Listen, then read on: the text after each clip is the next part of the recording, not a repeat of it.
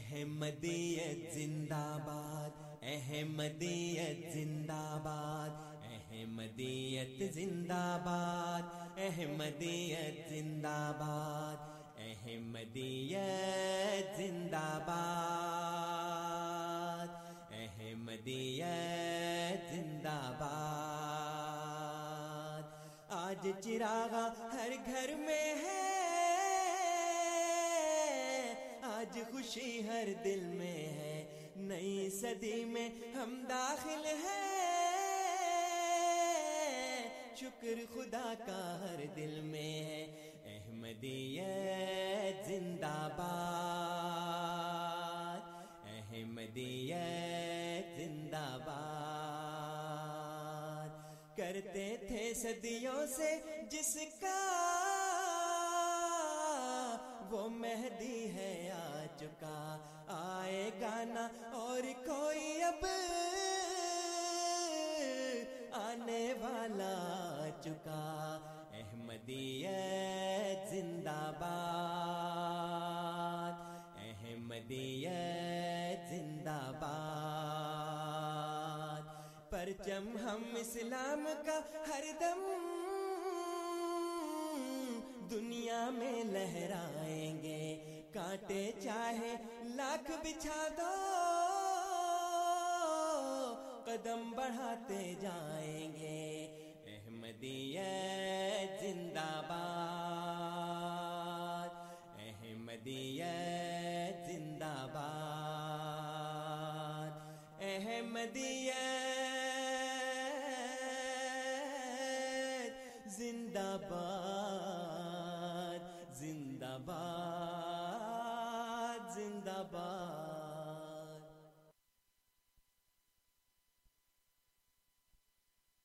اعوذ باللہ من الشیطان الرجیم, بسم اللہ الرحمن الرحیم. اللہ کے نام کے ساتھ جو بے انتہا رحم کرنے والا, بن مانگے دینے والا اور بار بار رحم کرنے والا ہے. وَمَنْ أَحْسَنُ قَوْلًا مِّمَّنْ دَعَا إِلَى اللَّهِ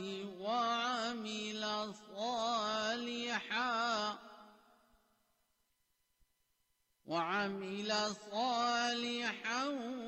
وقال إنني من المسلمين. اور بات کہنے میں اس سے بہتر کون ہو سکتا ہے جو اللہ کی طرف بلائے اور نیک اعمال بجا لائے اور کہے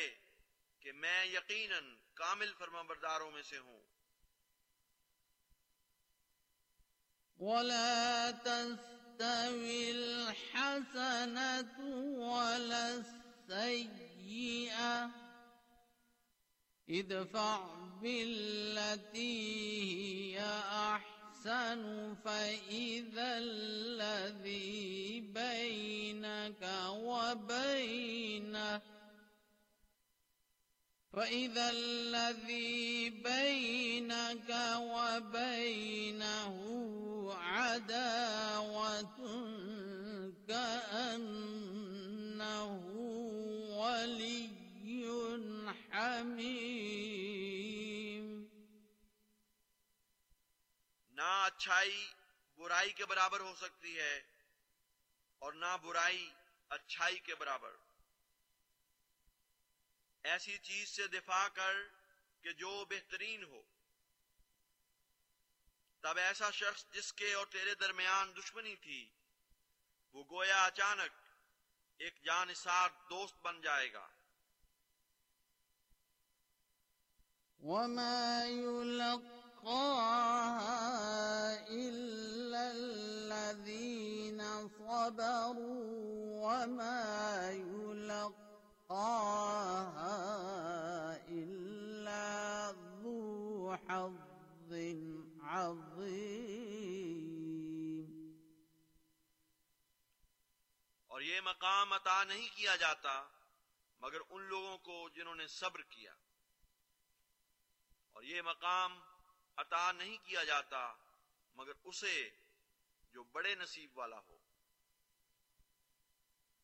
وَإِمَّا يَنزَغَنَّكَ مِنَ الشَّيْطَانِ نَزْغٌ فَاسْتَعِذْ بِاللَّهِ إِنَّهُ هُوَ السَّمِيعُ الْعَلِيمُ۔ اور اگر تجھے شیطان کی طرف سے کوئی بہکا دینے والی بات پہنچے تو اللہ کی پناہ مانگ، یقیناً وہی بہت سننے والا اور دائمی علم رکھنے والا ہے۔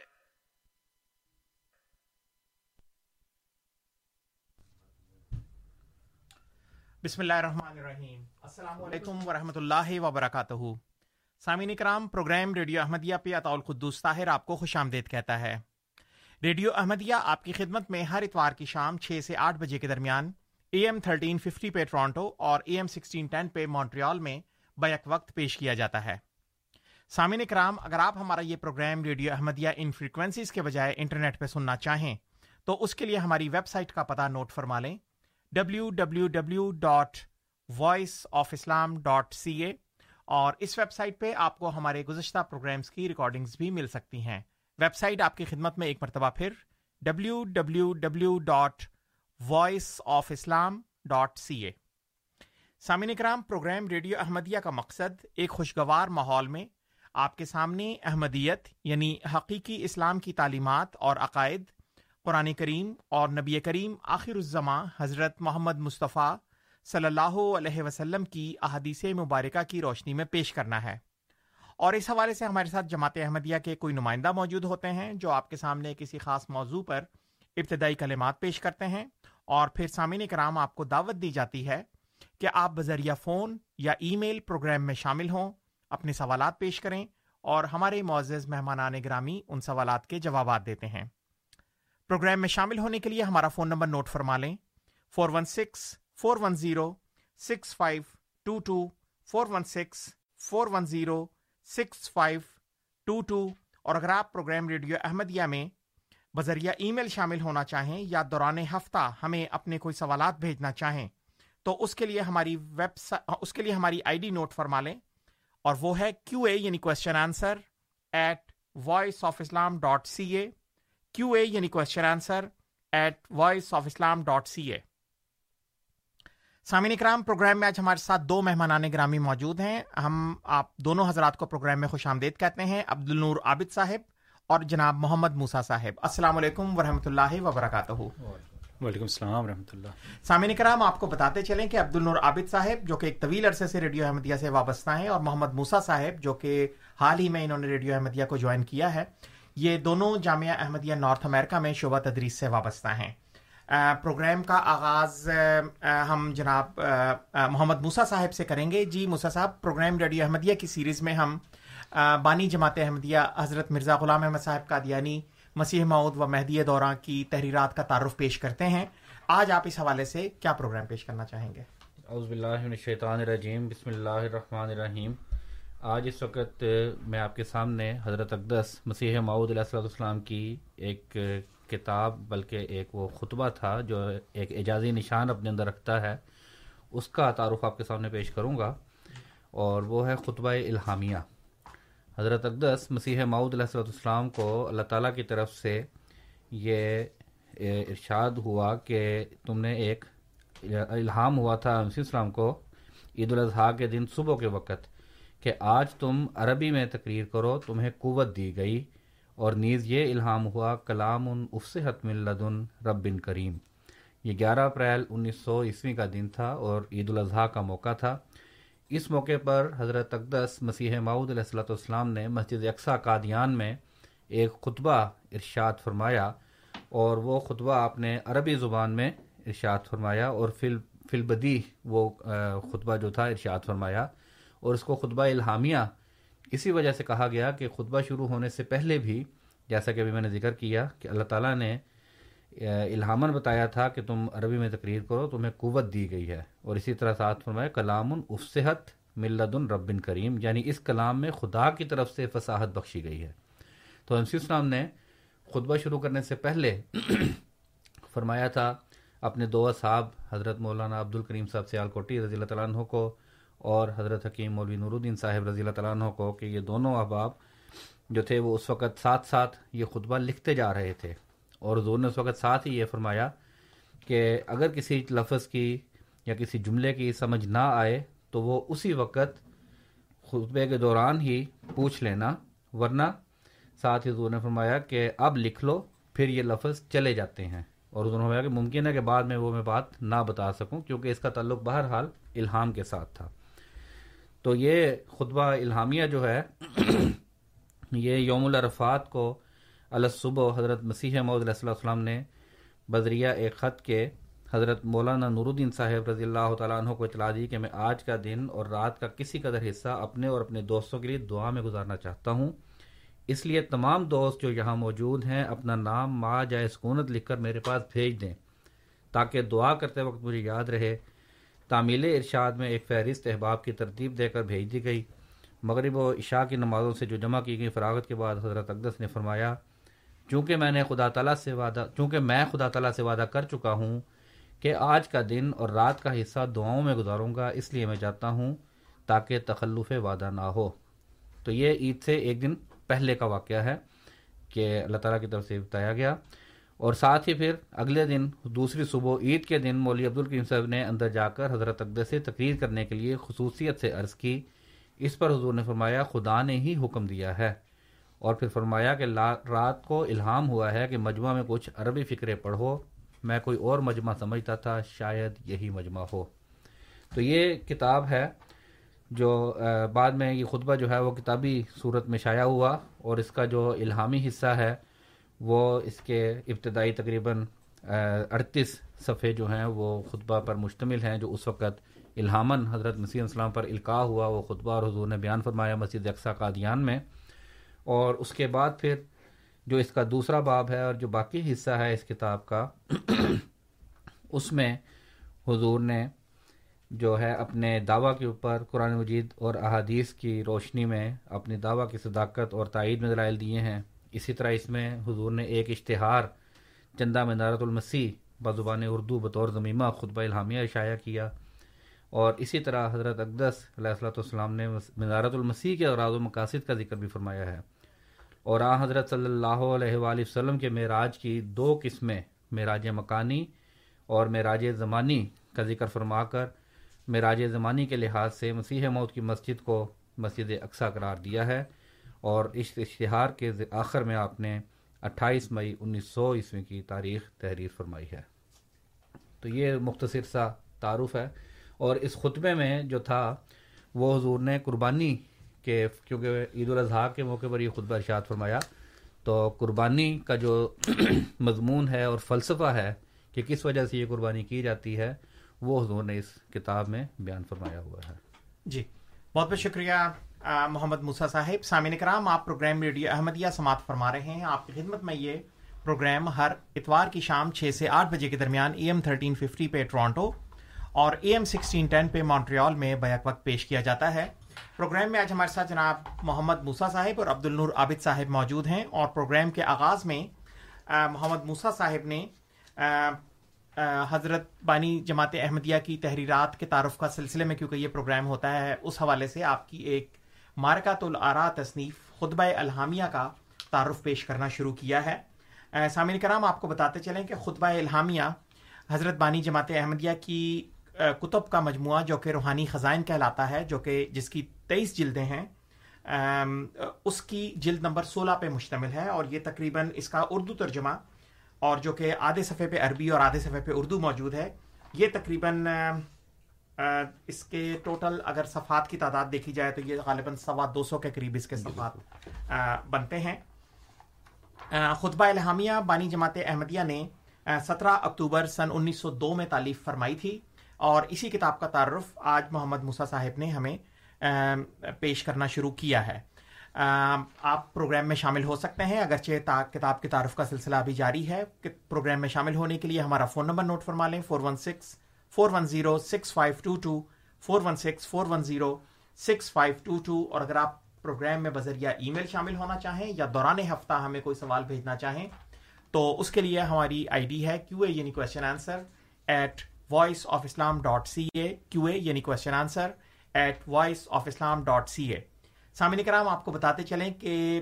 آج کی کتاب خطبہ الہامیہ جو کہ بانی جماعت احمدیہ کے کتب کے مجموعے روحانی خزائن کی جلد نمبر 16 پہ مشتمل ہے۔ ٹوٹل اس کی 23 جلدیں ہیں روحانی خزائن کے مجموعے کی۔ یہ جماعت احمدیہ کی آفیشیل ویب سائٹ www.alislam.org پہ دیکھی جا سکتی ہے، اردو زبان میں وہاں پہ موجود ہے۔ آپ اس کو ڈاؤن لوڈ بھی کر سکتے ہیں، اور اس کے علاوہ آپ اس کتاب کو مختلف زبانوں میں، غالباً جس میں اردو تو میں اس وقت اپنے سامنے دیکھ رہا ہوں، آپ اس کو سن بھی سکتے ہیں۔ تو ایک مرتبہ پھر آپ سے گزارش کہ alislam.org پہ اردو سیکشن میں جا کے روحانی خزائن کا وزٹ ضرور کریں۔ جی محمد موسیٰ صاحب، اگر آپ تعارف کا سلسلہ مزید آگے جاری رکھیں۔ جی بالکل جی، اس کے جو ٹائٹل پیج ہے، جیسا کہ میں نے پہلے بھی ذکر کیا کہ یہ خطبہ جو تھا اللہ تعالیٰ کے حکم سے، اور الہاماً جب حضرت مسیح السلام کو یہ حکم دیا گیا کہ عربی میں تقریر کرو تو اس وقت حضور نے ارشاد فرمایا۔ تو باقی جو بات کا حصہ ہے جو خطبے سے علاوہ ہے، جیسا کہ آپ نے بھی ذکر کیا، تقریباً 225 صفحات ٹوٹل اس کتاب کے بنتے ہیں، اور اس میں سے پہلے 38 صفحات جو ہیں وہ خالص وہ خطبہ ہے جو عید الاضحیٰ کے موقع پر دیا گیا جی، اور وہ بالکل الہامی تھا۔ اور اس کے متعلق جو کتاب کا ٹائٹل پیج ہے اس کے اوپر ہی حضرت اقدس مسیح السلام نے فرمایا ہوا ہے، اس کا پہلا لفظ جو ٹائٹل پہ، ھذا ھو الکتاب الذی الہمت حصۃ منہ من رب العباد فی یوم عید من الاعیاد، کہ یہ وہ کتاب ہے جس کا ایک حصہ جو ہے وہ مجھ پر عربی زبان میں نازل کیا گیا اور الہام کیا گیا رب عباد کی طرف سے، عیدوں میں سے ایک عید کے دن جی۔ تو گویا عید کے دن یہ خطبہ الہاماً ہوا، اور اسی طرح خطبہ الہامیہ کے ساتھ ہی ٹائٹل پر ہی حضور نے یہ بھی فرمایا، یہ بھی دعویٰ کیا کہ وَإِنِّي عُلِّمْتُهَا الْحَامًا مِنْ رَبِّي وَكَانَتْ آیَةً، کہ مجھے یہ الہاماً یہ سکھائی گئی ہے، یہ خطبہ سکھایا گیا تھا اور میرے رب کی طرف سے الہاماً سکھایا گیا تھا، اور یہ ایک نشان ہے۔ تو جو اصحاب وہاں پر موجود تھے وہ بھی یہ بیان کرتے ہیں کہ جس وقت یہ خطبہ ارشاد فرمایا حضور نے، تو اس وقت حضور کا چہرہ مبارک جو تھا وہ سرخ ہوا ہوا تھا، اور بڑے ایک جلال اور ایک جوش کے ساتھ وہ الفاظ جو تھے مسجد اقصیٰ قادیان میں وہ حضور ارشاد فرما رہے تھے، اور قربانی کا جو فلسفہ ہے وہ وہاں پر حضور بیان فرما رہے تھے سامعین کے سامنے جو اس خطبے میں موجود تھے۔ جی بہت بہت شکریہ محمد موسیٰ صاحب۔ اگر کتاب کا تو تعارف کا سلسلہ کا آغاز ہو گیا، لیکن جو قربانی کا مفہوم حضرت مسیح موعود علیہ الصلوۃ والسلام نے اس میں بیان فرمایا ہے، وہ اگر آپ ہمارے سامعین کی خدمت میں پلیز پیش کریں۔ جی بالکل، حضرت اقدس مسیح علیہ السلام نے امت کا ذکر کیا کہ اس وقت قربانی کے فلسفے کو یہ لوگ بالکل بھی نہیں سمجھ رہے، اور حضور فرمایا کہ جو قربانیاں ہیں یہ تو خدا تعالیٰ کی طرف لے کر جانے والی سواریاں ہیں۔ قربانی کا مطلب ہی یہ ہے کہ اللہ تعالیٰ کے قرب میں بڑھنا، اور لیکن اس وقت مسلمانوں نے جو ہے وہ اس کی قربانی کے اس فلسفے کو بھول کر گویا اس عید کے دن صرف اپنی دعوتوں کا اور دیگر اہتمامات ہیں، اس قسم کے اہتمامات کا اور دیگر جو بعض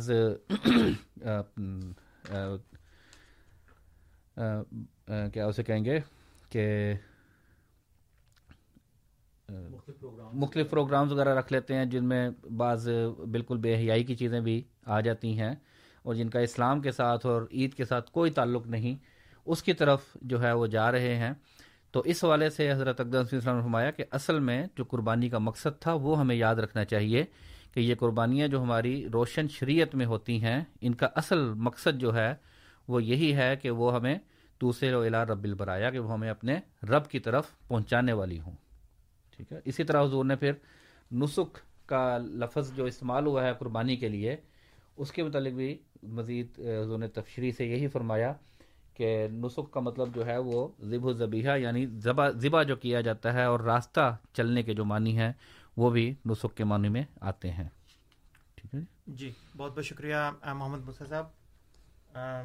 جی اس میں حضرت مسیح علیہ السلام نے جہاں پہ اپنے موسیٰ صاحب ذکر کیا قربانی کا، حضرت مسیح موعود علیہ السلام نے قربانی کے جو فلسفہ ہے اس پہ روشنی ڈالتے ہوئے حضور نے لکھا ہے کہ قربانی سے مراد نفسانی خواہشات کی قربانی ہے. اصل میں تو ایک حقیقی مسلمان کا فرض بھی یہی ہونا چاہیے کہ جو ہم جس ہاتھ سے اپنے جانور کو ذبح کرتے ہیں وہ تو ایک تمثیل رکھتا ہے اس بات کی کہ ہم خدا تعالیٰ کی راہ میں اسی طرح قربان ہونے کے لیے تیار ہیں. اور تو حضور نے جہاں پہ یہ فرمایا کہ اس سے مراد نفسانی خواہشات کی قربانی ہے جس کے بعد مشکلات سے چھٹکارا اور آخرت میں نجات ہو سکتی ہے. اور اسی طرح حضور نے فرمایا کہ حقیقی فرما برداری اپنے نفس کی اونٹنی کو خدا کے حضور ذبح ہونے کے لیے گرا دینا ہے. تو یہاں پہ حقیقی فرما برداری کا جو مفہوم ہے حقیقی اطاعت کا اور اپنے آپ کو اللہ تعالیٰ قال اللہ اور قال رسول میں مدغم کر دینا یا گم کر دینا یا پوری طرح اس پہ چسپاں ہو جانا وہ یہی مفہوم ہے کہ جو اپنے نفس کی جو اونٹنی ہے اس کو ذبح ہونے کے لیے خدا تعالیٰ کے حضور گرا دیا جائے. پھر حضور نے یہ بھی بیان فرمایا ہے کہ پرہیزگاری کی روح سے قربانی ادا کرنے والا پہلے سالک کا درجہ پاتا ہے, پھر بالترتیب عارف متقی ولی کہلاتا ہے, پھر فنا کے مرتبے کو پہنچتا ہے. یہ صوفیاء کی ٹرمز ہیں, جو اس سے کچھ علاقہ رکھتے ہیں وہ جانتے ہیں. اور خدا تعالیٰ کی تجلیات کا وارث بنتا ہے جس سے اس کی باقی بشری کمزوریاں ختم کر کے خلافت کا لبادہ اڑھا دیا جاتا ہے اور وہ خدائی صفات سے متصف ہو کر اس کی مخلوق کے لیے نجات اور خدا کے انعامات کے حصول کا ذریعہ بنتا ہے. یعنی جس طرح انسان اپنی نفسانی یا نفسانیت کو ختم کرتا رہتا ہے اسی طرح اللہ تعالیٰ کے قریب ہوتا رہتا ہے. اور پھر وہ یہ وقت آتا ہے کہ پھر دوسرے لوگ اس کی طرف دیکھتے ہیں اور وہ باقی لوگوں کے لیے بھی ہدایت کا ذریعہ بنتا ہے. پھر حضور نے فرمایا کہ قربانیاں جیسا بھی موسیٰ صاحب نے بھی ذکر کیا کہ ہمارے لیے سواریاں ہیں جو ہمیں خدا کے قرب اور محبت میں بڑھا دیتی ہیں. بہت سارے لوگ حضور فرماتے ہیں عید کو اچھا کھانے اور پہننے کا نام سمجھتے ہیں, اور یہ واقعی اسی طرح ہی ہے کہ آج جب ہم سوشل میڈیا وغیرہ پہ دیکھیں اور اب تو مختلف میڈیمز بھی آ چکے ہوئے ہیں, پلیٹ فارمز آ چکے ہیں سوشل میڈیا کے, فیس بک دیکھ لیں, سوشل میڈیا کے باقی ٹک ٹاکس ہو گئیں, واٹس ایپ سٹیٹسز اور یہ وہ, تو ہمیں یہی چیزیں نظر آتی ہیں کہ اب جو حقیقی روح ہے وہ ہمیں کم نظر آتی ہے. اگر جانور خریدنے بھی جاتے ہیں تو اسی دوڑ میں کہ ہمسائے نے اتنے کا بکرا لیا ہے یا جانور لیا ہے تو ہم کوشش کر کے اسے مہنگا لے کر آئیں. اور دوسری طرف جو مویشی بیچنے والے ہیں ان کو بھی جو مطلب ہوتا ہے وہ صرف اپنے پیسے سے ہوتا ہے. ابھی پچھلے دنوں ایک ڈاکٹر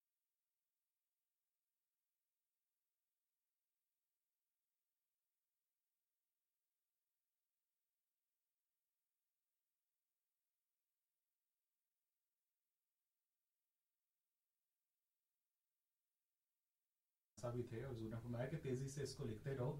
کہ یہ پھر الفاظ یہ جاتے ہیں. بالکل. اور جیسا کہ ابھی اس کی تمہید میں یا اس کے شروع میں یہ بیان بھی کیا گیا کہ حضرت مسیح موعود علیہ السلام نے فرمایا کہ اگر کہیں پہ سمجھ نہ لگے تو رک کے میرے سے پوچھ لیں ابھی جی, کیونکہ ایک دفعہ یہاں سے گزر گئے تو پھر ہو سکتا ہے کہ اس طرح دوسرے یاد نہ رہے یا محفوظ نہ رہے. تو بعض روایات میں آتا ہے کہ حضور باقاعدہ وہاں پہ رک کے تو فرمایا کرتے تھے کہ یہ لفظ اللہ تعالیٰ نے مجھے سمجھایا ہے یا میری زبان سے جو نکلا ہے یہ سواد سے ہے یا سین سے ہے. بالکل. تو اس طرح کی روایات بھی ملتی ہیں. تو اس کو اگر کاؤنٹر کیا جائے یا اس کو لحاظ رکھا جائے تو یہ واقعتاً ایک علمی معجزہ بنتا ہے جو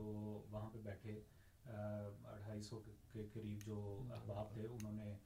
غور بھی کیا. اور بعض روایات میں بھی آتا ہے کہ جب حضرت مسیح موعود علیہ السلام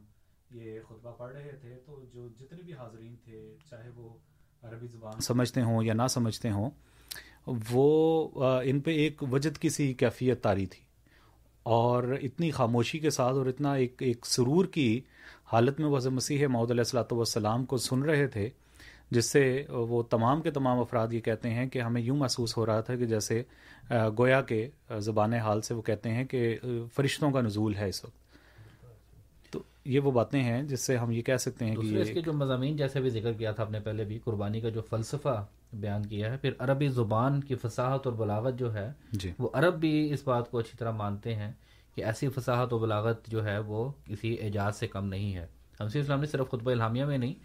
اور بھی اپنی کئی کتب کے متعلق اور اپنی تحریرات کے متعلق اس چیز کا چیلنج بھی دیا کہ اس جیسی عربی میں لکھ رہا ہوں ایسی عربی کوئی عرب بھی جو ہے وہ بھی لکھ کر دکھا دے. اور شمسی اسلام کا دعویٰ اس وجہ سے نہیں تھا کہ ان کو کوئی اس چیز کے اوپر غرور یا تکبر تھا، نعوذ باللہ من ذالک، بلکہ اس وجہ سے تھا کہ حضرت اقدس علیہ وسلم نے خود یہ بات بیان فرمائی کہ اللہ تعالیٰ نے مجھے ایک رات میں 40,000 لغات جو ہیں وہ عربی زبان کی سکھائی ہیں. اور دعویٰ یہ تھا کہ خدا تعالیٰ نے جب ایک چیز سکھائی ہے مجھے، اور پھر اپنی حضور نے منظوم کلام میں قصائد میں بھی اس بات کا ذکر فرمایا اور عربی تحریرات میں بھی اس کا ذکر فرمایا کہ جب بھی میں عربی تحریر لکھنے شروع کرتا ہوں تو یا کوئی نظم لکھ رہا ہوتا ہوں تو میرے سامنے الفاظ جو ہیں وہ میری نظروں کے سامنے آنا شروع ہو جاتے ہیں اور الفاظ کے ساتھ جملے کے جملے میرے سامنے آنا شروع ہو جاتے ہیں. گویا کہ ان سب کا تعلق الہام کے ساتھ تھا. اور حضرت اقدس مسیح موعود علیہ السلام کا ہی وجود تھا جنہوں نے سب سے پہلے یہ بھی دعویٰ کیا کہ عربی زبان جو ہے وہ تمام زبانوں کی ماں ہے،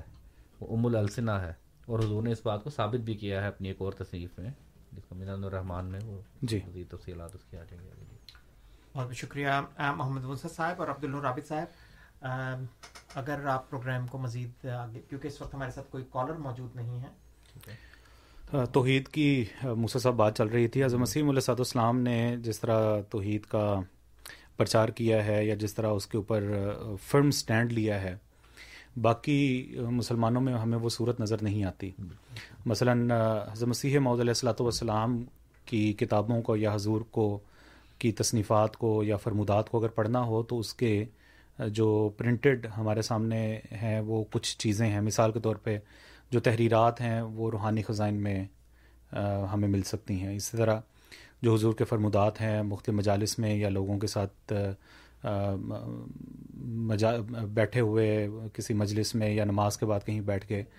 اس صورت میں اگر دیکھا جائے تو وہ ملفوظات جو 10 والیومز میں ہے اس کی شکل میں ہمارے سامنے آتی ہے. پھر اردو میں ہمارے پاس درسمین اردو ہے، عربی میں ہمارے پاس القصائد الاحمدیہ ہے، پھر درمکنون فارسی کی ایک کتاب ہے، دیوان ہے جو حضور نبوت سے پہلے کے جو اشعار ہیں وہ وہاں پہ جمع ہیں. پھر اسی طرح درسمین فارسی ہے. تو پھر اس کے علاوہ مکتوبات احمدیہ ہیں، مجموعہ اشتہارات ہیں. تو یہ مختلف جو ہمارے سامنے حضرت مسیح موعود علیہ السلام کا کلام ہمارے سامنے آتا ہے وہ اس شکل میں جماعت احمدیہ میں رائج ہے اور لکھا پڑھا جاتا ہے. اور اسی طرح ہماری جو ویب سائٹ ہے alislam.org، وہاں سے یہ کتابیں بھی حاصل کی جا سکتی ہیں. تو کہنے کا مقصد یہ ہے کہ اگر ہم ملفوظات کا جو پہلی روایت اٹھائیں، اس میں یہ روایت آتی ہے کہ لوگ حضرت مسیح علیہ السلام سے مختلف قسم کے سوال کرتے تھے. کہتے تھے کہ مرزا صاحب آپ کے آنے کی کیا ضرورت ہے، ہمارے پاس احادیث بھی ہیں. مختلف موقعوں پر یہ سوال کیے جاتے تھے کہ پھر اللہ تعالیٰ نے آپ کو کیوں مبعوث کیا، آپ کے آنے کی کیا بعثت کی کیا وجہ ہے. اس پہ حضرت مسیح موعود علیہ السلام نے جو جواب دیا وہ یہ تھا کہ تالوگ قوت یقین میں ترقی حاصل کریں. اور یقین سے مراد جو ہے، یقین کے آخری حد وہ خدا ہے. اللہ تعالیٰ کو حاصل کرنا، اللہ تعالیٰ کو پانا، یہی وہ مقصد تھا جس کو لے کر حضرت مسیح موعود علیہ السلام اٹھے. اور نہ صرف یہ کہ توحید پہ اللہ تعالیٰ کی توحید کا پرچار کیا، بلکہ اللہ تعالیٰ کی جو صفات ہیں قرآن کریم میں بیان ہوئی ہیں، آن حضرت صلی اللہ علیہ وسلم کے ذریعے سے ہم تک جو پہنچتی ہیں، وہ نہ صرف یہ کہ بتایا کہ وہ ازلی ابدی ہیں، اور یہ بھی بتایا کہ وہ کسی بھی طرح سے مفقود نہیں ہیں. مثلا ایک بہت بڑی غلطی جس کے اندر ہمارے دوسرے بھائی ملوث ہیں، وہ کہتے ہیں کہ اب خدا تعالیٰ بات نہیں کرتا، الہام نہیں کرتا، وحی نہیں کرتا. حضرت مسیح موعود علیہ السلام نے فرمایا کہ وہ پہلے بھی جس طرح بولتا تھا وہ اب بھی بولتا ہے.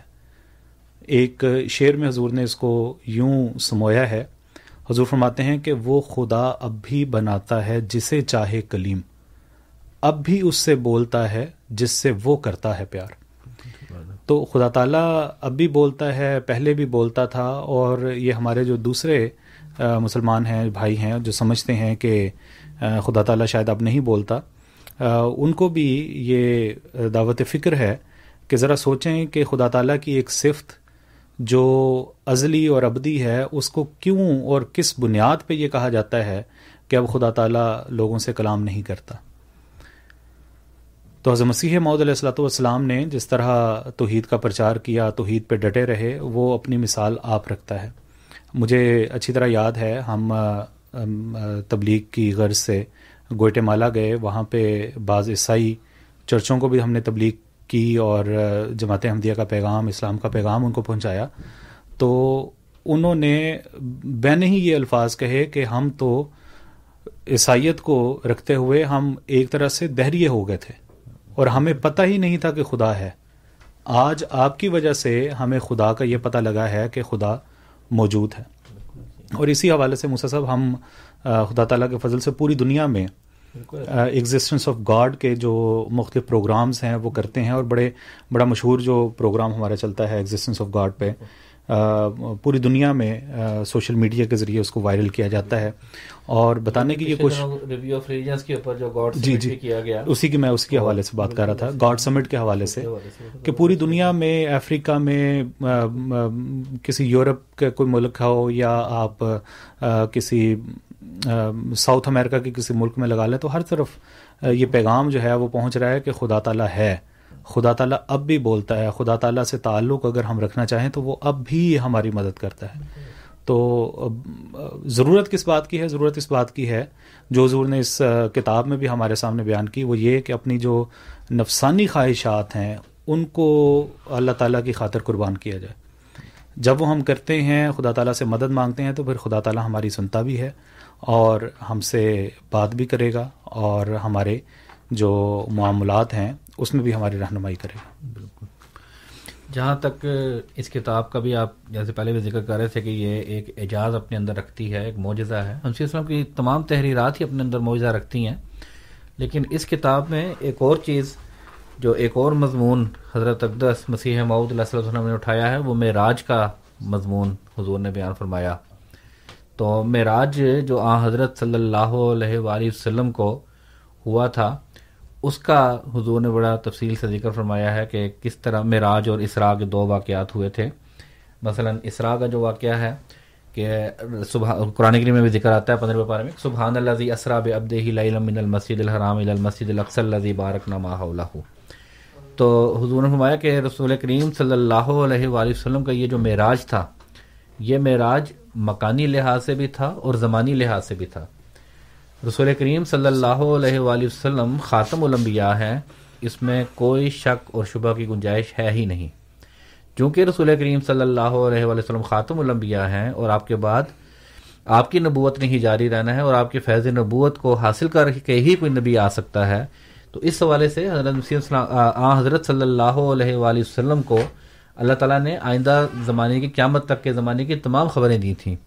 اور مسیح موعود کی آمد اس میں سے ایک بہت بڑی اور عظیم الشان خبر تھی جو رسول کریم صلی اللہ علیہ وآلہ وسلم نے دنیا کو دی. جی. تو اس حوالے سے حضور نے فرمایا کہ جو معراج رسول کریم صلی اللہ علیہ وسلم کو ہوا،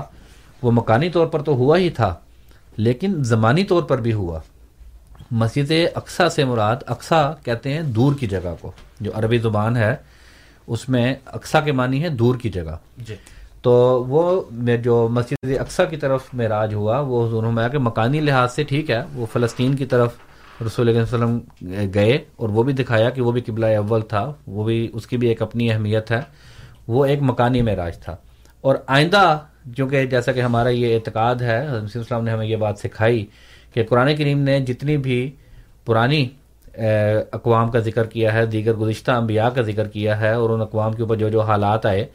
ان کا ذکر فرمایا ہے قرآن کریم نے، اللہ تعالیٰ نے وہ بطور نمونے کے بیان فرمایا ہے، بطور مثال کے بیان فرمایا ہے، اور وہ بطور پیشگوئی کے بھی بیان فرمایا ہے کہ یہ جو واقعات گزرے ہیں یہ آئندہ بھی آنے والے ہیں.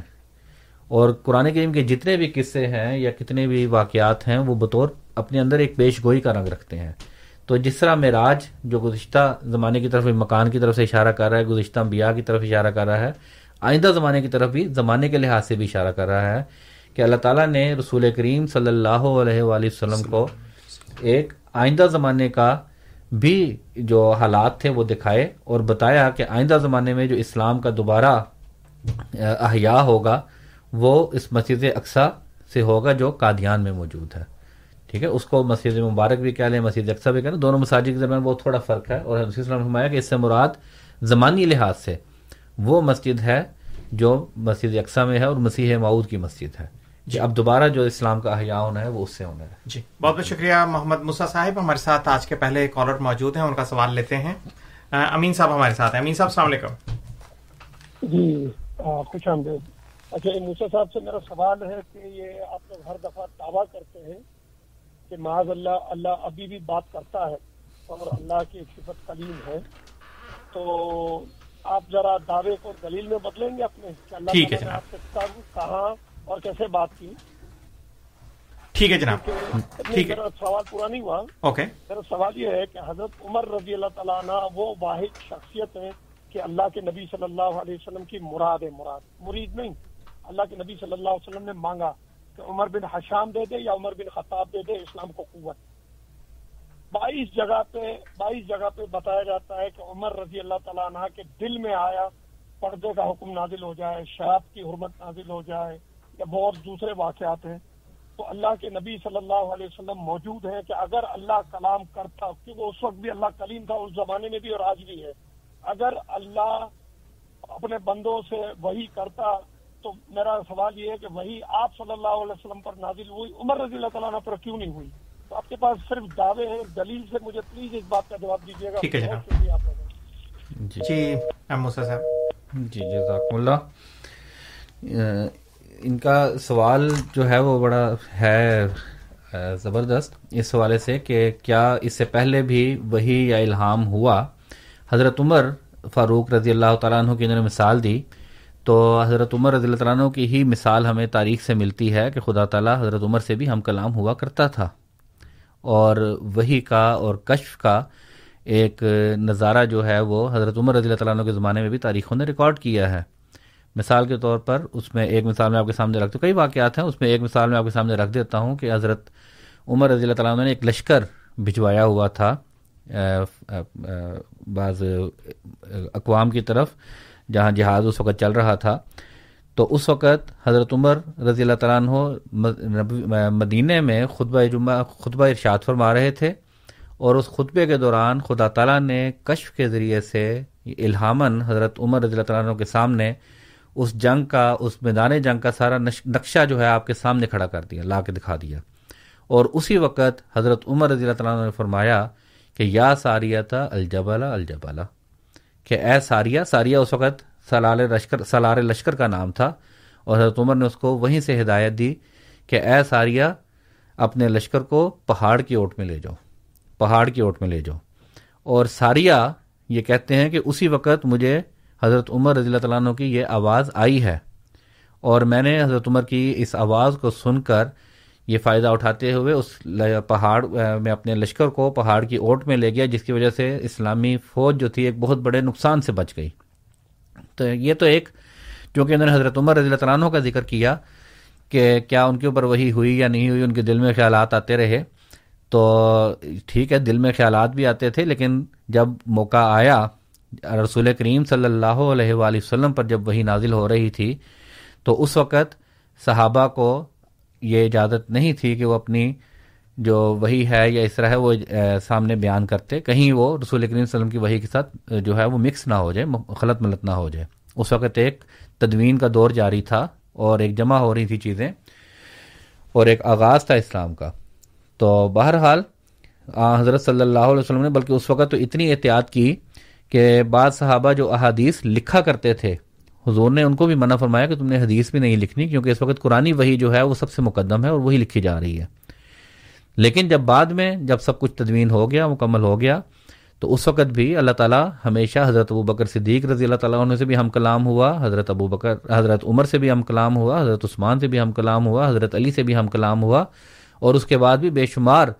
مجددین اور اولیاء اللہ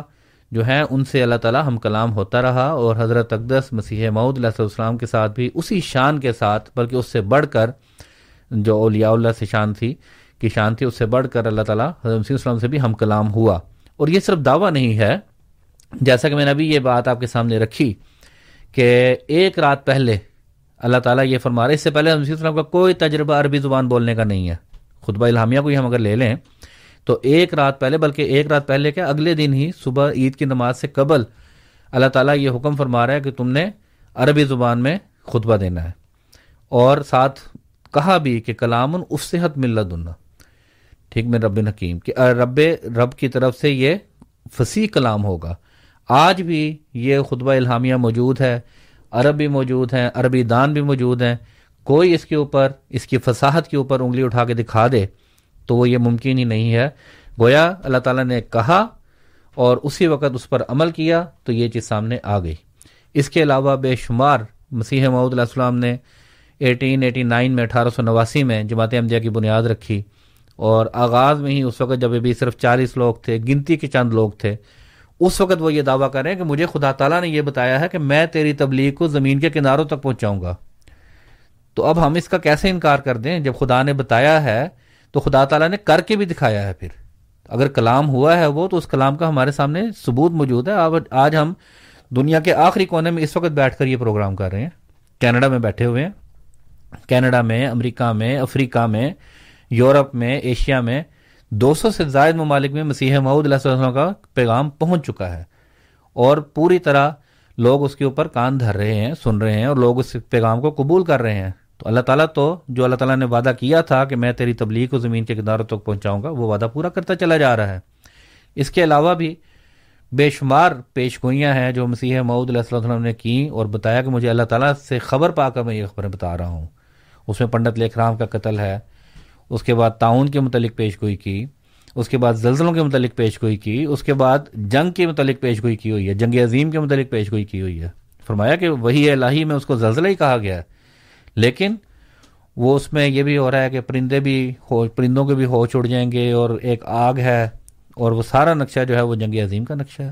اور وہ بھی ہم دیکھ چکے ہیں. ٹھیک ہے، تو یہ اگر خدا تعالیٰ بولتا ہے تو وہ بتاتا بھی ہے، پھر اس کو پورا بھی کرتا اپنے قول کو. اگر وہ قول، اور یہی بات ہے کہ اسی وجہ سے قرآن کریم میں یہ بات بیان بھی کی ہے کہ وَلَوْ تَقَوَّلَ عَلَيْنَا بَعْضَ الْأَقَاوِيلَ لَأَخَذْنَا مِنْهُ بِالْيَمِينِ، کہ اگر خدا تعالیٰ کی طرف کوئی بات منسوب کرے، کوئی قول منسوب کرے کہ یہ خدا تعالیٰ نے مجھے کہا ہے، اور وہ نہ ہو تو خدا تعالیٰ اس کو شرک سے پکڑ لیتا ہے. لیکن حضرت اقدس مسیح موعود علیہ الصلوۃ والسلام کا، مرزا غلام احمد صاحب قادیانی کو، جماعت کو قائم کیے ہوئے 133 سال ہو گئے ہیں، اور وہ جماعت مسلسل بڑھتی چلی جا رہی ہے. دنیا کی بے شمار حکومتیں مخالفت کے لیے سامنے آتی ہیں، بڑی بڑی طاقتیں سامنے آتی ہیں، لیکن وہ کچھ بھی جماعت کا، مسیح اسلام کی جماعت کا بال بکا نہیں کر سکتی. اور وہ جماعت جو ہے وہ آگے سے آگے بڑھتی چلی جا رہی ہے، ترقیات کی منازل طے کرتی چلی جا رہی ہے. تو یہ کیسے ممکن ہے کہ ہم یہ مان لیں کہ خدا تعالیٰ جو ہے وہ مسیح موعود سے کلام نہیں کر رہا؟ جی بہت بہت شکریہ محمد موسیٰ صاحب. سامعین کرام، آپ پروگرام ریڈیو احمدیہ سماعت فرما رہے ہیں. آپ کی خدمت میں یہ پروگرام ہر اتوار کی شام 6 سے 8 بجے کے درمیان AM 1350 پہ ٹورانٹو اور AM 1610 پہ مونٹریال میں بیک وقت پیش کیا جاتا ہے. پروگرام اگر آپ ان فریکوینسیز کے بجائے انٹرنیٹ پہ سننا چاہیں تو اس کے لیے ہماری ویب سائٹ کا پتہ ہے www.voiceofislam.ca، اور اس ویب سائٹ پہ آپ کو ہمارے گزشتہ پروگرامس کی ریکارڈنگز بھی مل سکتی ہیں. سامعین کرام، پروگرام میں آج ہمارے ساتھ جناب محمد موسیٰ صاحب موجود، عبدالنور عابد صاحب بھی ہمارے ساتھ آپ سے کچھ دیر پہلے تک موجود تھے، اور پروگرام کے آغاز میں محمد موسیٰ صاحب نے حضرت مسیح موعود علیہ الصلوۃ والسلام کی تحریرات کے تعارف کے حوالے سے آپ کی ایک نہایت مشہور و معروف کتاب خطبہ الہامیہ کا تعارف پیش کرنا شروع کیا، جو کہ روحانی خزائن کی، جو کہ آپ کی کتب کا مجموعہ ہے، اس کی جلد نمبر 16 پہ مشتمل ہے، اور جماعت احمدیہ کی آفیشیل ویب سائٹس www.alislam.org پہ دیکھی جا سکتی ہے. کتاب کے تعارف کا سلسلہ جاری ہے، لیکن ساتھ ہی ساتھ سوال و جواب کا سلسلہ بھی جاری ہے. آپ بھی پروگرام میں شامل ہو سکتے ہیں. 416-410-6522 416-410-6522. اور اگر آپ پروگرام میں بذریعہ ای میل شامل ہونا چاہیں یا دوران ہفتہ ہمیں کوئی سوال بھیجنا چاہیں تو اس کے لیے ہماری آئی ڈی ہے QA@voiceofislam.ca QA@voiceofislam.ca. سامعین کرام، آپ کو بتاتے چلیں کہ یہ جو خطبہ الہامیہ کتاب ہے یہ تقریباً 265 صفحات پہ مشتمل ہے، اور اس کا اردو ترجمہ جماعت احمدیہ کی آفیشیل ویب سائٹ www.alislam.org پہ اویلیبل ہے. آپ اس ویب سائٹ کا وزٹ کر سکتے ہیں اور اس کتاب کی آڈیو بھی وہاں سے آپ سماعت فرما سکتے ہیں. غالباً اس وقت ہمارے ساتھ کوئی کالر موجود نہیں ہے, تو اس لیے مسا صاحب آپ سے گزارش کہ اگر آپ مزید تعارف کا سلسلہ جاری رکھیں, اور تقریباً ہمارے پروگرام کا آدھا وقت ہو چکا ہے, ہمارے پاس تقریباً 1 گھنٹہ باقی ہے. جلسہ سالانہ کینیڈا اب سے تقریباً 3 ویک کے بعد منعقد ہوگا, عید سے اگلے ویکنڈ کے اوپر جمعہ, ہفتہ اور اتوار, جو کہ غالباً 15, 16, 17 تاریخ بنتی ہے جولائی کی. اگر آپ جلسہ سالانہ کے حوالے سے بھی کچھ تعارف پیش کرنا چاہیں, اور خطبہ الہامیہ کا سلسلہ تو جاری ہے, آپ کی مرضی, آپ جس حوالے سے چاہیں پروگرام کو آگے بڑھائیں. یہ اس حوالے سے میں ابھی کئی لوگوں کے بھی ذہن میں سوالات رہ گئے ہوں گے, وہ بات ابھی مکمل نہیں ہوئی تھی کہ منارے کی کیا ضرورت تھی, منارے کے مقاصد کا تھا, اور پھر اس کا تعلق حضرت صلی اللہ علیہ وآلہ وسلم کی ایک پیش گوئی سے بھی ہے, جو حضور نے فرمایا تھا کہ مسیح جو ہے وہ آنے والا, وہ منارے پر اترے گا جو دمشق کے مشرق میں ہوگا. تو اس حوالے سے مسیح السلام نے اس چیز کا بھی, ان احادیث کا بھی ذکر کیا ہے کہ مسیح جو ہے وہ صاحب المنارہ ہوگا. تو وہ بھی میں یہاں پر آپ کے سامنے مسیح السلام کے الفاظ میں ہی وہ بات رکھ دیتا ہوں کہ اس کا کیا مقصد ہے, اور اس منارے صاحب المنارہ ہونے کا مطلب کیا ہے. جی حضور نے فرمایا کہ غرض یہ گھنٹہ جس کا بھی پہلے ذکر ہوا تھا, جو وقت شناسی کے لیے لگایا جائے گا, مسیح کے وقت کے لیے یاد دہانی ہے, اور خود اس منارے کے اندر ہی ایک حقیقت مخفی ہے, اور وہ یہ کہ احادیث نبویہ میں متواتر آ چکا ہے کہ مسیح آنے والا صاحب المنارہ ہوگا, یعنی اس کے زمانے میں اسلامی سچائی بلندی کے انتہا تک پہنچ جائے گی, جو اس منارے کی مانند ہے جو نہایت اونچا ہو, اور دین اسلام سب دینوں پر غالب آ جائے گا, اسی کی مانند جیسا کہ کوئی شخص جب ایک بلند مینار پر اذان دیتا ہے تو وہ آواز تمام آوازوں پر غالب آ جاتی ہے. سو مقدر تھا کہ ایسا ہی مسیح کے دنوں میں ہوگا, جیسا کہ اللہ تعالیٰ فرماتا ہے, هو الذی ارسل رسولہ بالہدی ودین الحق لیظہرہ علی الدین کلہ. یہ آیت مسیح موعود کے حق میں ہے, اور اسلامی حجت کی وہ بلند آواز جس کے نیچے تمام آوازیں دب جائیں, وہ ازل سے مسیح کے لیے خاص کی گئی ہے, اور قدیم سے مسیح موعود کا قدم اس بلند مینار پر قرار دیا گیا ہے جس سے بڑھ کر اور کوئی عمارت اونچی نہیں. اسی کی طرف براہین احمدیہ کے اس الہام میں اشارہ ہے جو کتاب مذکور کے صفحہ 522 میں درج ہے, اور وہ یہ ہے کہ بخورام کے وقت تو نزدیک رسید, و پائے محمدیان برمنار بلند تر محکم افتاد. ایسا ہی مسیح موعود کی مسجد بھی مسجد اقصیٰ ہے. بہرحال یہ آگے دوسرا مضمون شروع ہو جاتا ہے پھر. ہاں, مسجد اقصیٰ ہے کیونکہ وہ صدر اسلام سے دور تر اور انتہائی زمانہ پر ہے, اور ایک روایت میں خدا تعالیٰ کے پاک نبی نے یہ پیش گوئی کی تھی کہ مسیح موعود کا نزول مسجد اقصیٰ کے شرقی منارہ کے قریب ہوگا. تو یہ روایات ہیں جو ہمارے سامنے ہیں احادیث میں. مسیح السلام نے یہ بھی بیان فرمایا, حضور صلی اللہ علیہ وسلم نے یہ بھی بیان فرمایا تھا کہ مسیح موعود جو آئے گا وہ منارے پر اترے گا, اور وہ منارہ دمشق کے مشرق میں ہوگا. تو قادیان کو بھی جب ہم جغرافیائی لحاظ سے دیکھتے ہیں تو وہ دمشق شام کے انتہائی مشرق میں بنتا ہے, قادیان کی بستی بھی, اور اس جگہ پر وہ منارہ بنایا گیا. اور اصل میں تو رسول کریم صلی اللہ علیہ وآلہ وسلم نے جتنی بھی پیش گوئیاں کیں, یا جو بھی حضور صلی اللہ علیہ وسلم نے حضور وسلم کے جو الہامات تھے, الہامات جیسا کہ آپ لوگوں کے علم میں ہے کہ اپنے اندر ایک استعارے کا رنگ بھی رکھتے ہیں, اور وہ واضح بات نہیں ہے. اس طرح خوابیں جو ہیں وہ تعبیر کی جاتی ہیں, اس طرح الہامات کے بھی معنی نکالے جاتے ہیں, تشریحات کی جاتی ہیں, تشریح طلب امور ہوتے ہیں یہ. تو وہاں پر منارے کا ذکر کرنے کا مراد یہ ہے کہ اس وقت جب مسیح موعود آئے گا تو جس طرح مینار دور دور سے نظر آ جاتا ہے, اسی طرح مسیح موعود جو ہے وہ اپنے علم کلام کی وجہ سے, اپنے دلائل کی وجہ سے لوگوں پر غالب آ جائے گا, اور وہ دور دور سے ہی نظر آنا شروع ہو جائے گا. وہ ہمیشہ غالب آنے والا ہوگا, غالب آنے والا وجود ہوگا, اور اس کے ذریعے سے ہی اسلام نے غالب آنا ہے انشاءاللہ تعالیٰ, اور اسلام غالب آ رہا ہے. حضرت مسیح السلام جب قادیان میں تشریف لائے, جب دعویٰ کیا آپ نے مسیحیت کا اور مہدویت کا, تو اس وقت ہندوستان میں آریہ سماج, ہندو لیڈرز بھی کافی تھے, اور عیسائیوں کی طرف سے بھی مباحثے مناظرے ہوئے, اور یہ 3 بڑے مذاہب اس وقت بھی دنیا میں, عیسائیت, ہندوازم اور اسلام ہے. یہ ان تینوں مذاہب کا جو گڑھ تھا وہ اس زمانے میں ہندوستان تھا, برصغیر پاک و ہند تھا. تو حضرت مسیح السلام نے ہندوؤں سے بھی مقابلہ کیا اور ہندوؤں کے سامنے بھی اسلام کی تعلیمات کو برتر ثابت کر کے دکھایا. اسی طرح عیسائیوں سے بھی جب مباحثے اور مناظرے ہوئے تو اس میں بھی آپ نے اسلام کو عیسائیوں کے مقابل پر بھی برتر اور سب سے بہترین قرار کر کے دکھایا دلائل کی روح سے. عیسائی عقائد کفارہ تثلیث اور ان کو پوری طرح آپ نے رد فرمایا اور فرمایا کہ یہ چیزیں توحید کے خلاف ہیں اور اصل جو عقائد ہیں وہ توحید کے ہیں اور خدا تعالیٰ توحید سکھاتا ہے اور اسی کے ذریعے سے ہی نجات پائی جا سکتی ہے. اسی طرح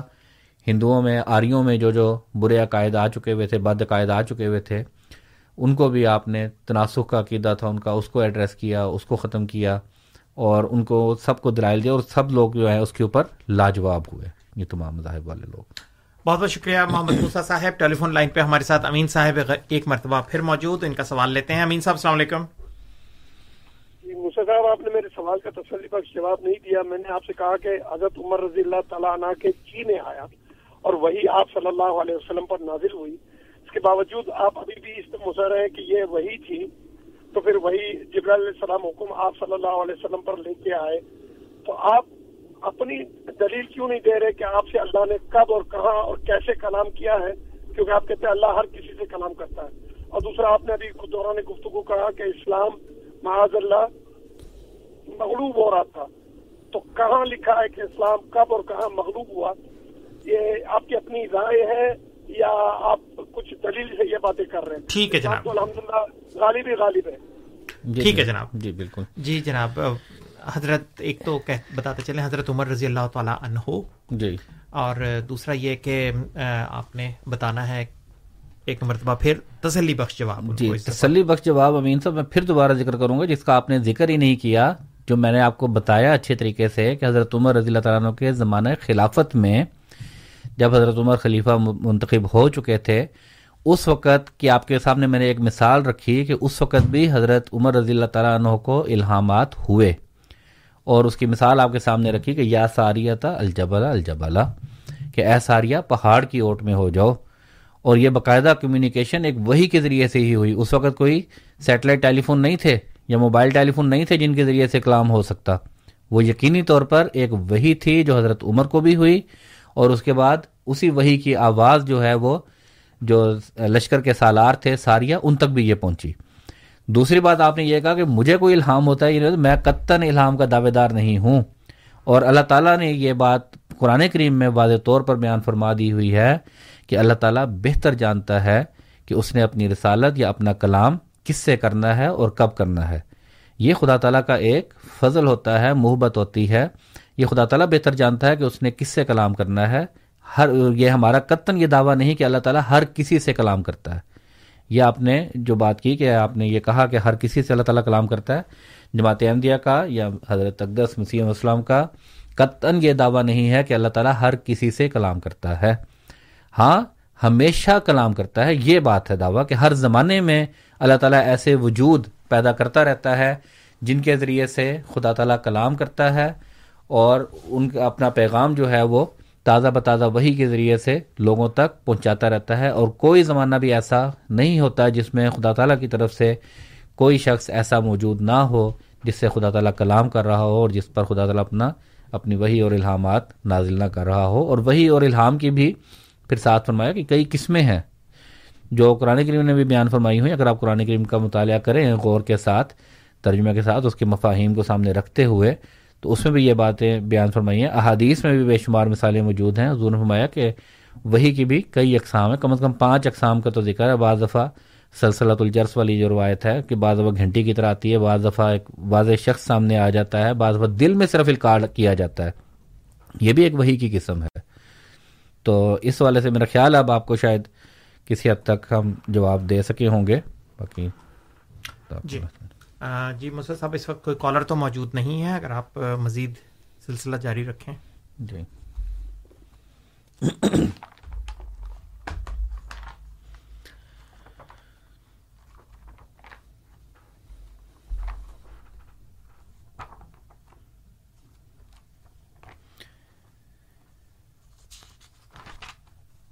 دوسرا جو مضمون ابھی میں ذکر کر رہا تھا، میں عرض کر رہا تھا، جو مسیح اسلام نے بیان فرمایا ہے، اس کے اوپر بھی یہ بعض دفعہ اعتراض بھی ہوتا ہے کہ حضرت مسیح السلام نے الہام میں لکھا ہے کہ انا انزلناہ قریبا من القادیان وبالحق انزلناہ بالحق نزل صدق اللہ ورسولہ وکان امر اللہ مفعولا، یہ بھی الہام اسی کتاب خطبہ الہامیہ میں موجود ہے۔ تو حضرت مسیح السلام کو یہ جو الہام ہوا تھا اللہ تعالیٰ کی طرف سے، حضور نے فرمایا، اس کے حوالے سے یہ بیان فرما رہے ہیں کہ قریباً 20 برس ہوئے کہ میں نے اپنی کتاب براہین احمدیہ میں خدا تعالیٰ کا یہ کلام جو میری زبان پر جاری کیا گیا لکھا تھا، یعنی یہ کہ انا انزلناہ قریبا من القادیان وبالحق انزلناہ وبالحق نزل صدق اللہ ورسولہ وکان امر اللہ مفعولا، یعنی ہم نے اس مسیح موعود کو قادیان میں اتارا ہے اور وہ ضرورت حقہ کے ساتھ اتارا گیا ہے اور ضرورت حقہ کے ساتھ اترا۔ خدا نے قرآن میں اور رسول نے حدیث میں جو کچھ فرمایا تھا وہ اس کے آنے سے پورا ہوا۔ اس الہام کے وقت، جیسا کہ میں کئی دفعہ لکھ چکا ہوں، مجھے کشفی طور پر یہ بھی معلوم ہوا تھا کہ یہ الہام قرآن شریف میں لکھا ہوا ہے، اور اس وقت عالم کشف میں میرے دل میں اس بات کا یقین تھا کہ قرآن شریف میں 3 شہروں کا ذکر ہے، یعنی مکہ اور مدینہ اور قادیان کا۔ تو یہ میں ذکر کر رہا ہوں، اس کا تعلق جو حضور کا معراج اور اسراء کا واقعہ ابھی آپ کے سامنے ذکر کیا کہ اسراء جو تھا مکانی طور پر بھی تھا اور زمانی طور پر بھی تھا۔ تو زمانی طور پر جو اسراء تھا اس والے سے حضور نے اس کو اس کے ساتھ جوڑا ہے کہ یہ اس کا تعلق مسجد اقصیٰ کا تعلق، دور کی مسجد کا تعلق قادیان کے ساتھ تھا، کیونکہ قادیان نے بہرحال ایک اسلام کا مرکز بننا تھا اور آئندہ زمانے کے لیے اشاعت کے لیے وہ اس وقت مرکز بنا، اشاعت اسلام کے لیے۔ تو اس لیے اس کا ذکر جو ہے وہ قرآن کریم میں ان معنوں میں آیا کہ مسجد اقصیٰ کا ذکر کر کے اللہ تعالیٰ نے قرآن کریم کی طرف اشارہ کیا۔ جی ٹھیک ہے جی جی تو باقی اب جو ہمارا اگر کوئی اور کالر نہیں ہے اس وقت تو کوئی کالر نہیں ہے، اگر آپ جلسہ سالانہ کے حوالے سے جی کچھ تعارف پیش کرنا چاہیں۔ جی تو اس وقت میں آپ کے سامنے کچھ نہ کچھ جماعت احمدیہ کا جو جلسہ سالانہ کا نظام ہے اس والے سے بھی ذکر کر دوں کہ 1891 عیسوی میں سب سے پہلے حضرت اقدس مسیح موعود علیہ السلام نے اس جلسہ سالانہ کی بنیاد رکھی تھی، اور یہ بھی خدا تعالیٰ کے ایک بہت بڑے نشانوں میں سے ایک نشان ہے جو جماعت احمدیہ کا جلسہ سالانہ ہے۔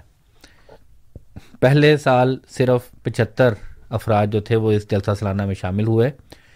اور اس جلسہ سالانہ کے جو اغراض و مقاصد حضور نے بیان فرمائے وہ بھی یہی تھے کہ ان کو میں بہرحال وہ حضور کے الفاظ میں ہی بعد میں تفصیل سے میں آپ کے سامنے رکھ دوں گا۔ بہرحال پہلے میں یہ ذکر کر دوں کہ اس لیے یہ ایک اعجازی رنگ اپنے اندر رکھتا ہے جلسہ سالانہ بھی، کہ حضرت اقدس مسیح موعود علیہ الصلوۃ والسلام اپنی زندگی گمنامی میں گزار رہے تھے، کوئی بھی نہیں جانتا تھا۔ حضور نے اپنے ایک شعر میں بھی ذکر فرمایا ہے کہ قادیان کو بھی کوئی نہیں جانتا تھا کہ کہاں ہے۔ تو اس حوالے سے حضور کو اس زمانے میں 1882 میں جب حضور سے بھی ملاقات کے لیے بھی کوئی لوگ نہیں آتے تھے، کوئی تعارف بھی نہیں تھا، تو اس وقت یہ الہام ہوا تھا کہ یا عتیق من کل فجن عمیق یا اتون من کل فجن عمیق، یعنی تیرے پاس دور دراز سے لوگ آویں گے اور تیری امداد کے لیے تجھے دور دراز سے سامان پہنچیں گے، حتیٰ کہ لوگوں کی آمد اور اموال و سامان کے آنے سے قادیان کے راستے گھس گھس کر گہرے ہو جائیں گے۔ اسی طرح براہین احمدیہ کے زمانے میں جب ابھی حضرت مسیح السلام کا کوئی لوگوں سے تعلق اور واسطہ پیدا نہیں ہوا تھا، یعنی کثرت سے لوگ آنا نہیں شروع ہوئے تھے، اس وقت یہ الہام ہوا کہ ولا تسعر خلق اللہ ولا تسع من الناس،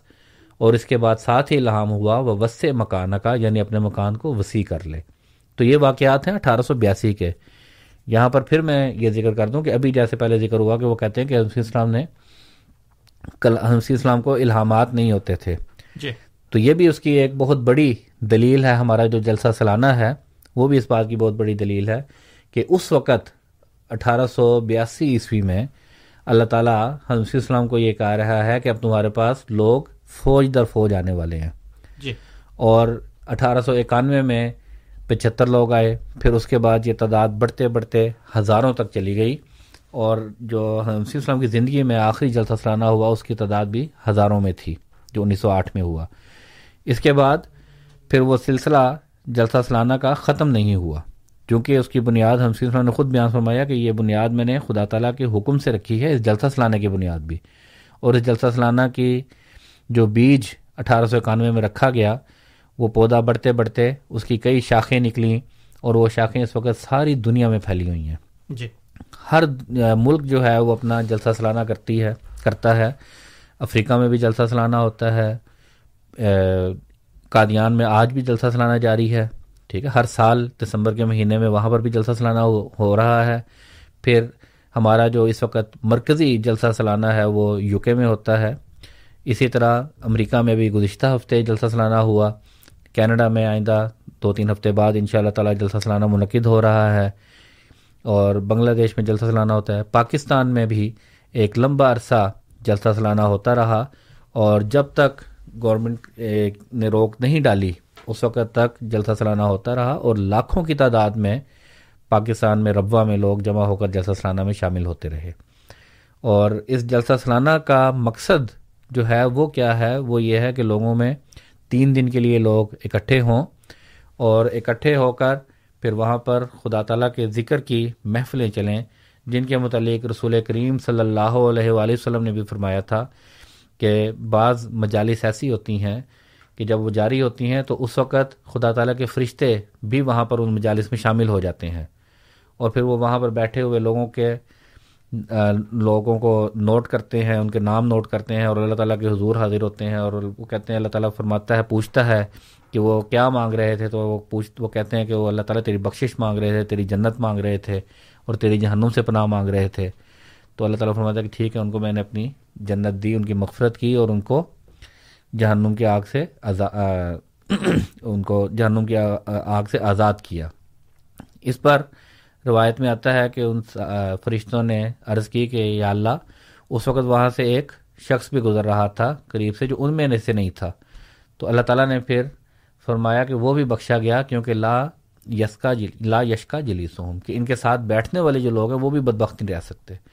تو یہ وہ ذکر کی مجلسیں اور محفلیں ہیں جن کے لیے اس جلسہ سالانہ کا آغاز ہوا، اور اس کے متعلق حضور نے 12 امور خاص طور پر بیان فرمائے کہ جو اس کی اغراض ہیں اس جلسہ سالانہ کی، وہ میں آپ کے سامنے رکھ دیتا ہوں۔ حضور نے فرمایا کہ تمام مخلصین داخلین سلسلہ بیعت اس عاجز پر ظاہر ہو کہ بیعت کرنے سے یہ غرض ہے کہ تا دنیا کی محبت ٹھنڈی ہو اور اپنے مولا کریم اور رسول مقبول صلی اللہ علیہ وآلہ وسلم کی محبت دل پر غالب آ جائے۔ اب دیکھیں، چاہے منارۃ المسیح کا ذکر ہو، چاہے جلسہ سالانہ کا ذکر ہو، چاہے کسی تصنیف کا ذکر ہو، جہاں پر بھی ہو، حضرت اقدس مسیح موعود علیہ السلام کا مشن ہمیں ہر جگہ یہی نظر آتا ہے کہ خدا تعالیٰ کی توحید کا قیام ہو اور محمد رسول اللہ صلی اللہ علیہ وسلم کی محبت دلوں پر غالب آ جائے۔ تو اس جلسہ سالانہ کا جو آغاز کیا، اس میں بھی جو سب سے پہلا امر جو حضور نے بیان فرمایا، وہ یہی فرمایا کہ خاکسار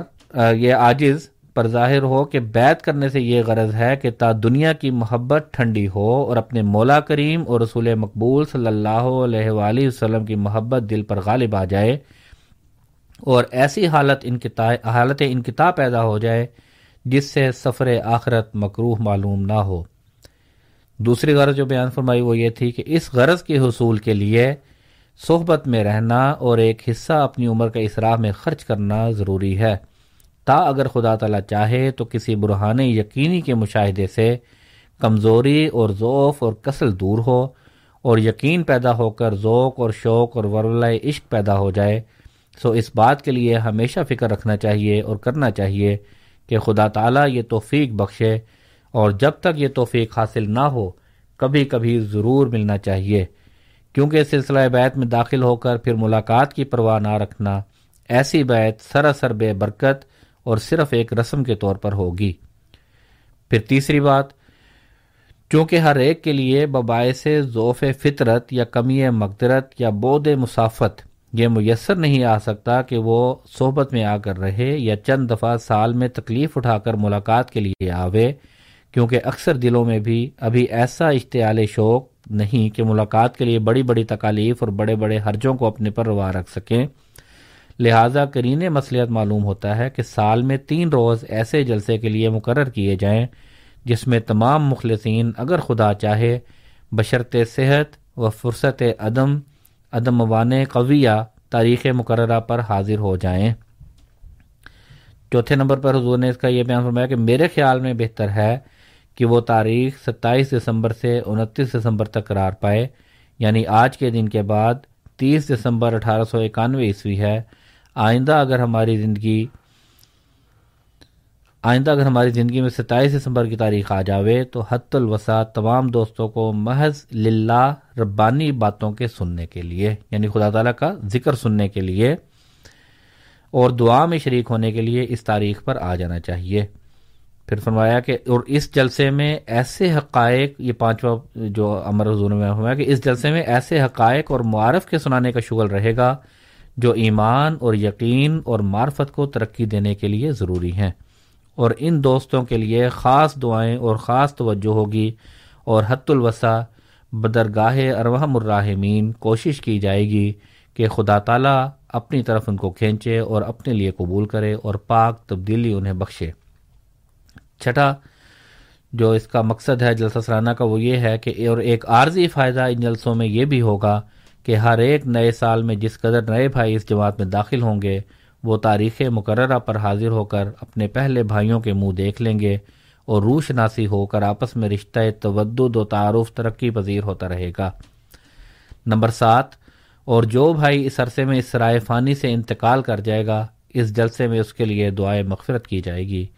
نمبر 8، اور تمام بھائیوں کو روحانی طور پر ایک کرنے کے لیے اور ان کی خشکی اور اجنبیت اور نفاق کو درمیان سے اٹھا دینے کے لیے بدرگاہ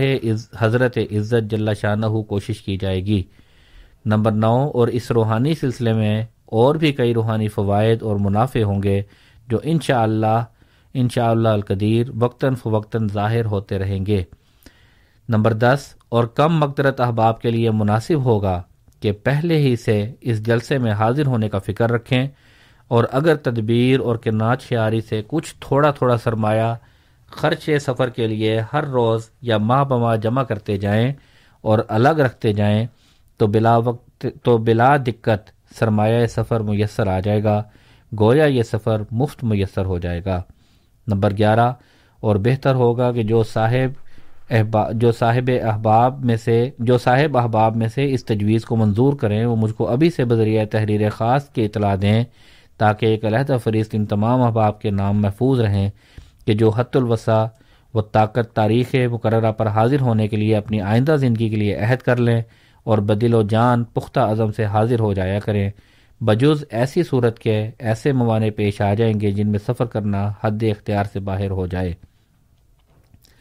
اور اب یہ 12واں پوائنٹ، اور اب جو 27 دسمبر 1891 عیسوی کو دینی مشورے کے لیے جلسہ کیا گیا، اس جلسے پر جس قدر احباب محض للہ تکلیف سفر اٹھا کر حاضر ہوئے خدا ان کو جزائے خیر بخشے اور ان کے ہر ایک قدم کا ثواب ان کو عطا فرماوے، آمین سب آمین۔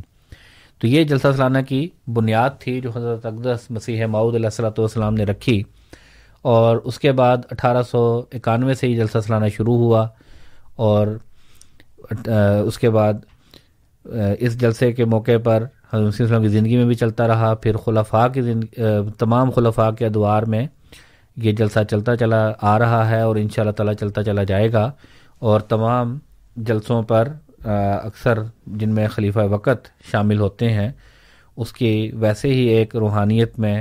اور چار چاند لگ جاتے ہیں اس جلسے کو۔ تو اس والے سے میں عرض کرتا چلا رہا ہوں، جب ہر سال UK کا جلسہ منعقد ہوتا ہے تو اس کا جو دوسرے دن کا خطاب ہوتا ہے اس میں خاص طور پر جماعتی ترقیات کا اور جو سارے سال کے کارگزاری رپورٹ ہوتی ہے وہ خلیفہ وقت پیش کرتے ہیں، اور جو خدا تعالیٰ کے فضل نازل ہوئے ہوتے ہیں جماعت پر، جماعت کی کیا کارگزاری ہونی ہے، اصل تو خدا تعالیٰ کے فضل ہیں جو جماعت سمیٹ رہی ہے، اور وہ اسی وجہ سے سمیٹ رہی ہے کہ یہ خدا تعالیٰ کا بنایا ہوا سلسلہ ہے، اور وہ جب تقاریر ہم سنتے ہیں تو ہمارے ایمان میں اور ہمارے یقین میں اور اضافہ ہوتا ہے کہ کس طرح خدا تعالیٰ دنیا کے مختلف کونوں میں جماعت احمدیہ کو یہ توفیق دے رہا ہے کہ وہ مساجد تعمیر کر رہے ہیں، لوگوں کو اسلام کی طرف بلا رہے ہیں، اسلام کے تائید میں لٹریچر شائع کرنے کی توفیق مل رہی ہے، اور کئی غیر مسلموں کو اسلام میں داخل کرنے کی توفیق مل رہی ہے، اسلام احمدیت میں داخل کرنے کی توفیق مل رہی ہے، اور لاکھوں کی تعداد میں ہر سال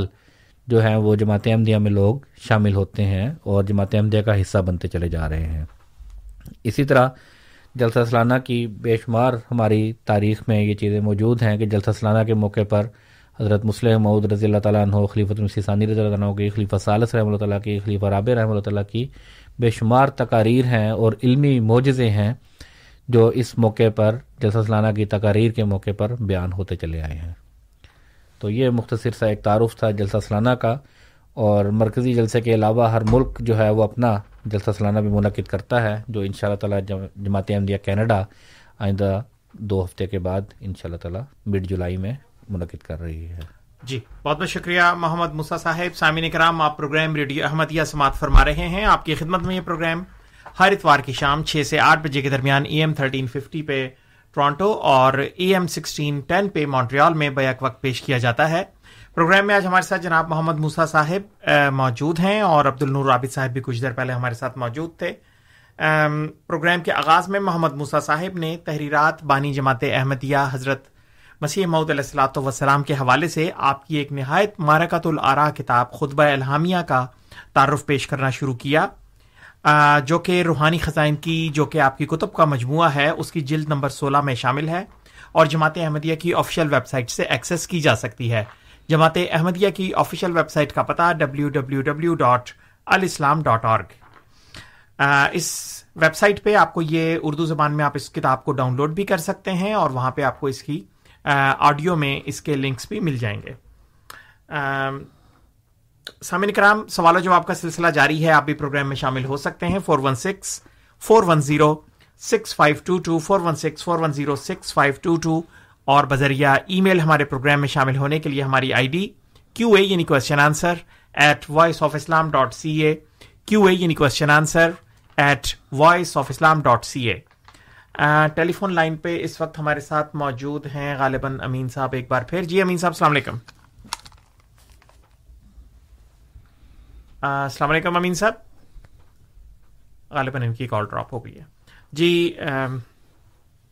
موسیٰ صاحب، آپ جلسہ سالانہ کے حوالے سے کچھ تعارف پیش کر رہے تھے اور جلسہ سالانہ کے حوالے سے حضرت بانی جماعت احمدیہ حضرت مرزا غلام احمد صاحب قادیانی نے اس کے شاملین کے لیے جو دعاؤں کا خزانہ جو رکھ چھوڑا ہے، آپ نے کچھ اس کا بھی ذکر کیا. تقریباً آج سے 3 ویک کے بعد جلسہ سالانہ کینیڈا اختتام پذیر ہو چکا ہوگا. مہمانان گرامی اس میں کس طرح شامل ہو سکتے ہیں، اس سلسلے میں ہم آپ کو انفارمیشن اپنے آنے والے پروگرامز میں دیں گے، لیکن جلسہ سالانہ کے حوالے سے اگر آپ مزید بھی کچھ بیان کرنا چاہیں. جی نظام جو جلسہ سالانہ کا ہے یہ بھی اپنے اندر ایک بڑا زبردست نظام ہے کہ اتنا بڑا جلسہ انعقاد کرنا، اور یہ سارا جو سسٹم ہے ہمارا، جیسا کہ آپ کے علم میں ہے، والنٹیئر بیس ہوتا ہے. جی سارے ہمارے جماعت کے احباب، خدام بھی، جو نوجوان ہیں وہ بھی، جو بزرگ ہیں وہ بھی، خواتین بھی، یہ جو آنے والے مہمان ہوتے ہیں ان کی خدمت کے لیے کمر بستہ ہو جاتے ہیں، تیار ہو جاتے ہیں اور اس کے لیے بڑی بڑی قربانیاں بھی کرتے ہیں. جی اور یہی طریق جو ہے یہ حضرت اقدس مسیح موعود علیہ الصلوۃ والسلام نے ہمیں شروع سے سکھایا. اور عملی طور پر جب جلسہ سالانہ کا آغاز ہوا تو اس وقت جو مہمان آئے، گو کہ وہ کم تعداد میں تھے، اور جیسا کہ اللہ تعالیٰ نے پھر ساتھ الہامن بتایا بھی تھا کہ وسع مکانہ کا، کہ اپنے مکان کو بھی اپنے وسعت کرو، وسیع کر دو. تو حضور نے اس وقت پھر اپنے گھر میں بھی توسیع کا کام شروع کیا اسی والے سے دارالمسیح میں. تو بہرحال جو آغاز میں مہمان آتے تھے وہ مسیح السلام کے گھر کے ہی کسی حصے میں، عام طور پر معروف ہے ایک گول کمرہ ہوا کرتا تھا، یا اور بعض جو کمرے تھے وہ مہمانوں کے لیے مختص کر دیے جاتے تھے. پہلا دار و ضیافت جو بنا وہ مسیح السلام کا اپنا گھر تھا. سب سے پہلے حضور نے اپنے گھر کو پیش کیا، اور جو کھانا تیار ہوتا تھا وہ بھی حضرت اقدس مسیح موعود علیہ السلام کی خرم حضرت ام المومنین سیدہ نصرت جہاں بیگم صاحبہ رضی اللہ تعالیٰ عنہ وہ کھانا تیار کیا کرتی تھیں مہمانوں کے لیے اور مہمانوں کے آگے پیش کیا کرتی تھیں. پھر جیسے جیسے یہ مہمانوں کی آمد بڑھتی گئی تو اس وقت دوسرے اصحاب بھی اس میں ساتھ شامل ہوتے گئے اور ایک سسٹم چلتا چلا گیا. اور وہ سسٹم جو 75 لوگوں سے شروع ہوا تھا وہ آج ہزاروں کی تعداد تک پہنچ چکا ہے. اور جو ہمارا مرکزی جلسہ جو UK میں ہوتا ہے اس کی بھی اوسطاً جو حاضری ہوتی ہے وہ 40,000 30,000 سے 40,000 کے قریب ہر سال ہوتی ہے، اور جتنے بھی مہمان آتے ہیں ان کے رہائش کا انتظام، ان کے کھانے کا انتظام، یہ سارا جو ہے وہ جماعت کی طرف سے کیا جاتا ہے، اور جو خدمت پر انتظام کرنے والے لوگ ہوتے ہیں وہ بھی بالکل والنٹیئر طور پر وہ سارے کام سر انجام دے رہے ہوتے ہیں، اور اس طریقے سے اتنا بڑا جو ہمارا جلسے کا انتظام ہوتا ہے اور اتنا آرگنائزڈ جو جلسہ ہوتا ہے وہ الحمدللہ اپنے انعقاد کے تمام مراحل طے کرتا ہے۔ تو یہ مختصر سا تعارف ہمارا جلسہ سالانہ کا بھی تھا کہ اس وقت وقار عمل کا جو شعبہ ہے وہ بھی ایکٹیو ہو جاتا ہے، مہمان نوازی کا شعبہ بھی ایکٹیو ہو جاتا ہے۔ پھر اس کے علاوہ جلسہ سالانہ کا کام صرف 3 دن پر محیط نہیں ہوتا بلکہ یہ بھی پورے سال پر محیط ہوتا ہے۔ جی، جو جلسہ سالانہ کا سسٹم ہے، جو ایک جلسہ ختم ہوتا ہے تو اگلے جلسے کے ساتھ ہی تیاری شروع ہو جاتی ہے، اس کے لیے یہ بھی جائزہ لے لیا جاتا ہے کہ اس اگلا جلسہ جو ہے وہ اسی سائٹ پر ہوگا یا اس کے لیے جگہ دیکھی جاتی ہے۔ جس طرح اس دفعہ انشاءاللہ تعالیٰ نئی سائٹ کے اوپر حدیقت حقیقہ احمد جو ہے بریڈ فورڈ میں، وہاں پر پہلی دفعہ انشاءاللہ تعالیٰ جلسہ سالانہ کینیڈا منعقد ہو رہا ہے، اور اس کے لیے جو بھی چیزوں کی ضرورت ہے، جو بھی ضروری امور ہیں وہ طے کر لیے جاتے ہیں، اس کے لیے میٹنگز کی جاتی ہیں، اس کے لیے ڈیوٹیز لگائی جاتی ہیں اور جائزہ لیا جاتا ہے۔ اور ابھی سے ہی جو آئندہ 2 ہفتے بعد جلسہ سالانہ ہوگا اس کے لیے تیاریاں شروع ہو چکی ہوئی ہیں۔ جی، جلسہ گاہ میں تیاریاں ہو رہی ہیں، جلسہ گاہ تیار ہو رہی ہے، ڈیوٹی چارٹس بن رہے ہیں، کھانے کی تیاری، کھانے کا انتظام، رہائش کا انتظام، لوگوں کی رہائش کہاں کرنی ہے۔ گو کہ یہ جلسہ ابھی فی الحال حالات کے مطابق ابھی، چونکہ تازہ ابھی وبا ختم ہوئی ہے اور ابھی وبا کے کچھ اثرات بھی ہیں، اس لیے محدود پیمانے پر رکھا ہے تو، لیکن آئندہ انشاءاللہ تعالیٰ جیسے ہی حالات مزید بہتر ہوں گے تو یہ جلسہ پھر اپنے پورے جوبند کے ساتھ اسی طرح کھلے پورے طریق پر جو ہے وہ انشاءاللہ تعالیٰ منعقد ہوگا۔ جی، بہت بہت شکریہ محمد موسیٰ صاحب۔ غالباً اس وقت بھی ہمارے ساتھ کوئی کالر موجود نہیں ہے، تو اگر آپ خطبہ الہامیہ کے حوالے سے ہی کچھ مزید اس کے ایک تبصرات ہمارے سامعین کی خدمت میں پیش کرتے ہیں۔ جی،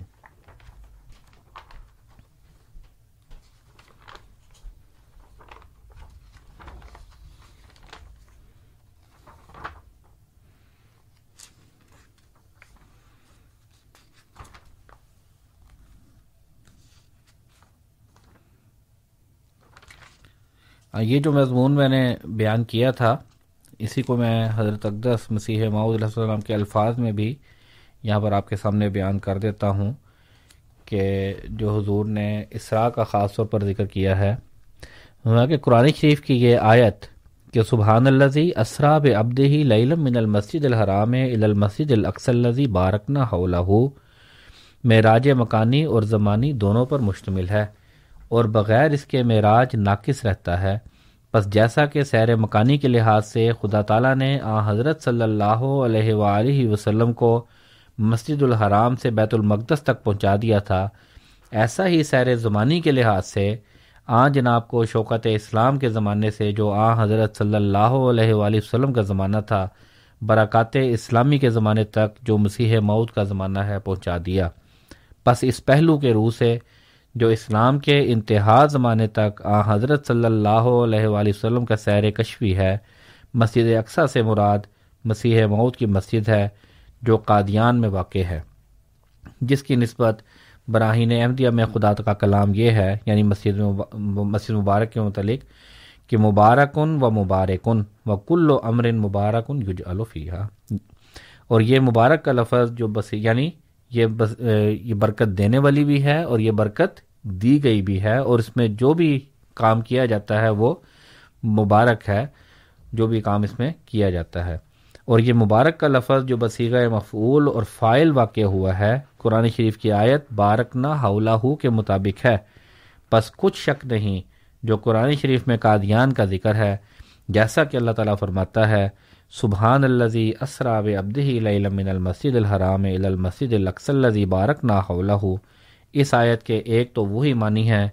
جو علماء میں مشہور ہیں، یعنی یہ کہ آن حضرت صلی اللہ علیہ وآلہ وسلم کے مکانی معراج کا یہ بیان ہے، مگر کچھ شک نہیں کہ اس کے سوا آن حضرت صلی اللہ علیہ وآلہ وسلم کا ایک زمانی معراج بھی تھا، جس سے یہ غرض تھی کہ تا آپ کی نظر کشفی کا کمال ظاہر ہو اور نیز ثابت ہو کہ مسیحی زمانے کے برکات بھی در حقیقت آپ ہی کے برکات ہیں جو آپ کی توجہ اور ہمت سے پیدا ہوئی ہیں. اب یہ بھی واضح طور پر ہمارے جو غیر احمدی بھائی ہیں ان کے سامنے یہ بات ہونی چاہیے کہ حضرت اقدس مسیح موعود علیہ السلام کا دعویٰ قطعاً ہرگز رسول کریم صلی اللہ علیہ وآلہ وسلم سے علیحدہ نہیں ہے. رسول کریم صلی اللہ علیہ وآلہ وسلم کی ہی برکات ہیں جن کی اشاعت کے لیے اور جن کی مزید پھیلانے کے لیے حضرت اقدس مسیح موعود علیہ السلام اللہ تعالیٰ کی طرف سے مبعوث کیے گئے, اور یہ رسول کریم صلی اللہ علیہ وسلم نے خود بیان فرمایا تھا. اسی وجہ سے مسیح ایک طور سے آپ ہی کا روپ ہے, یعنی مسیح جو ہے وہ رسول کریم صلی اللہ علیہ وآلہ وسلم کا ہی ایک اور جلوہ ہے, ایک اور روپ ہے. اور یہ بھی بات ایسے ہی نہیں کی حضرت مسیح السلام نے, بلکہ اس کا ذکر بھی قرآن کریم کی سورۃ الجمعہ کے آغاز میں موجود ہے کہ هو الذی بعث فی الامیین رسولا منہم یتلو علیہم آیاتہ ویزکیہم ویعلمہم الکتاب والحکمۃ, اور آگے پھر ساتھ ہی فرمایا کہ وہ آخرین منہم لما یلحقوا بہم, کہ رسول کریم صلی اللہ علیہ وسلم کی ایک بعثت تو مکہ میں ہوئی, مدینہ میں ہوئی, عرب میں ہوئی. رسول کریم صلی اللہ علیہ وسلم اس وقت موجود تھے وہاں پر, پھر رسول اللہ کی وفات ہو گئی, اور رسول اللہ کی دوسری بعثت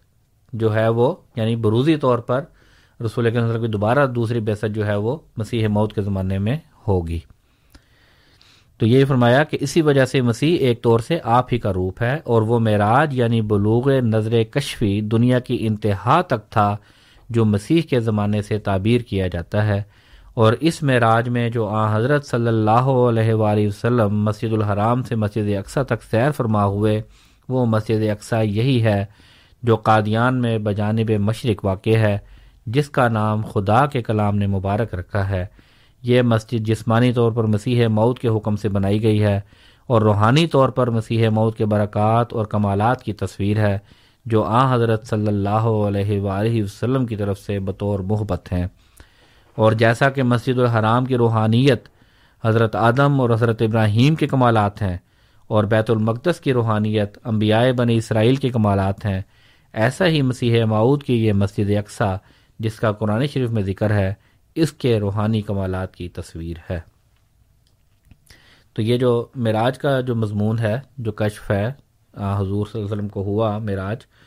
تو یہ بھی حضور صلی اللہ علیہ وسلم نے اس کی بھی تشریح فرمائی. تو فرمایا کہ اس تحقیق سے معلوم ہوا کہ حضرت صلی اللہ علیہ وآلہ وسلم کی معراج میں زمانہ گزشتہ کی طرف صعود ہے اور زمانہ آئندہ کی طرف نزول ہے, اور ماحصل اس معراج کا یہ ہے کہ حضرت صلی اللہ علیہ وآلہ وسلم خیر الاولین والآخرین ہیں. معراج جو مسجد الحرام سے شروع ہوا اس میں یہ اشارہ ہے کہ صفی اللہ آدم کے تمام کمالات اور ابراہیم خلیل اللہ کے تمام کمالات حضرت صلی اللہ علیہ وآلہ وسلم میں موجود تھے, اور پھر اس جگہ سے قدم حضرت صلی اللہ علیہ وآلہ وسلم مکانی سیر کے طور پر بیت المقدس کی طرف گیا, اور اس میں یہ اشارہ تھا کہ حضرت صلی اللہ علیہ وآلہ وسلم میں تمام اسرائیلی نبیوں کے کمالات بھی موجود ہیں. اور پھر اس جگہ سے قدم جناب علیہ السلام زمانی سیر کے طور پر اس مسجد اقصیٰ تک گیا جو مسیح موعود کی مسجد ہے, یعنی کشفی نظر اس آخری زمانے تک جو مسیح موعود کا زمانہ کہلاتا ہے پہنچ گئی. یہ اس بات کی طرف اشارہ تھا کہ جو کچھ مسیح موعود کو دیا گیا وہ آن حضرت صلی اللہ علیہ وآلہ وسلم کی ذات میں موجود ہے, اور پھر قدم آن حضرت صلی اللہ علیہ وآلہ وسلم آسمانی سیر کے طور پر اوپر کی طرف گیا اور مرتبہ کعبہ قوسین کا پایا. یہ اس بات کی طرف اشارہ تھا کہ آن حضرت صلی اللہ علیہ وآلہ وسلم مظہر صفات الہیہ اتم اور اکمل طور پر تھے. غرض آن حضرت صلی اللہ علیہ وآلہ وسلم کا اس قسم کا معراج یعنی مسجد الحرام سے مسجد اقصیٰ تک جو زمانی مکانی دونوں رنگ کی سیر تھی, اور نیز خدا تعالیٰ کی طرف سے ایک سیر تھا جو مکان اور زمان دونوں سے پاک تھا. اس جدید طرز کی معراج سے غرض یہ تھی کہ آن حضرت صلی اللہ علیہ وآلہ وسلم خیر الاولین والآخرین ہیں, اور نیز خدا تعالیٰ کی طرف سیر ان کا اس نقطہ ارتفاع پر ہے کہ اس سے بڑھ کر کسی انسان کو گنجائش نہیں. تو یہ وہ مضمون ہے جو حضرت اقدس مسیح موعود علیہ الصلوۃ والسلام نے بیان فرمایا اور معراج کی اصل حقیقت بیان فرمائی, کیونکہ ایک ویسے ہی سیر کروا دینا بے مقصد چیز کر دینا، وہ تو نہ خدا تعالیٰ ایسا کام کرتا ہے، نہ خدا کا نبی کوئی ایسا کام کر سکتا ہے۔ جو بھی خدا تعالیٰ نے حضور صلی اللہ علیہ وسلم کو نظارے دکھائے، ان کے پیچھے ایک مقصد تھا اور ایک اعلیٰ مقصد تھا، اور اسی مقصد کی طرف حضور نے یہاں پر ذکر فرمایا کہ مسجد حرام جس کی بنیاد پہلے حضرت آدم علیہ السلام نے رکھی، پھر اس کے بعد وہ ختم ہو گیا، تو پھر حضرت ابراہیم علیہ السلام نے اس کی بنیاد رکھی، کیونکہ یہی آتا ہے کہ حضرت ابراہیم علیہ السلام نے اس کو بنیادوں پر اٹھایا تھا خانہ کعبہ کو، اور پھر وہ چلتا چلا آ رہا ہے، اور خانہ کعبہ، مسجد الحرام، اور اس کے بعد پھر وہاں سے پتہ لگا کہ حضرت ابراہیم علیہ السلام کے اور حضرت آدم علیہ السلام کے کمالات اور دیگر انبیاء کے کمالات بھی آنحضرت صلی اللہ علیہ وسلم میں تھے، پھر بیت المقدس کی طرف جو قبلہ اول بھی تھا اسلام کا، اور تمام بنی اسرائیلی انبیاء جو ہیں ان کا تعلق جو تھا وہ بیت المقدس سے تھا۔ تو اس سے یہ پتہ لگا کہ رسول کریم صلی اللہ علیہ وآلہ وسلم کے تمام بنی اسرائیل کے انبیاء کے جو کمالات تھے وہ بھی رسول کریم صلی اللہ علیہ وسلم میں موجود تھے، اور ساتھ ہی یہ بیان فرما دیا کہ جو آئندہ آنے والا نبی ہے، جو حضور صلی اللہ علیہ وسلم کی کامل مطابعت میں آنے والا ہے، اس کے بھی جتنے کمالات ہیں وہ بھی رسول کریم صلی اللہ علیہ وآلہ وسلم کے ہی کمالات ہیں، اور یہی معنی ہے ختم نبوت کے بھی جی، کہ رسول کریم صلی اللہ علیہ وسلم پر نبوت اس لیے ختم ہے کہ تمام کے تمام کمالات جو ہیں وہ رسول کریم صلی اللہ علیہ وآلہ وسلم کے اندر موجود ہیں۔ جی بہت بہت شکریہ محمد موسیٰ صاحب۔ سامعین اکرام، آپ پروگرام ریڈیو احمدیہ سماعت فرما رہے ہیں۔ آپ کی خدمت میں یہ پروگرام ہر اتوار کی شام 6 سے 8 بجے کے درمیان ٹورانٹو میں AM 1350 اور مونٹریال میں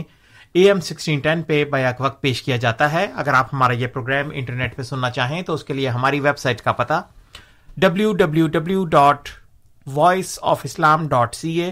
اور اس ویب سائٹ پہ آپ کو ہمارے گزشتہ پروگرامز کی ریکارڈنگز بھی مل سکتی ہیں۔ پروگرام میں آج ہمارے ساتھ جناب محمد موسیٰ صاحب موجود ہیں، سوال و جواب کا سلسلہ جاری ہے۔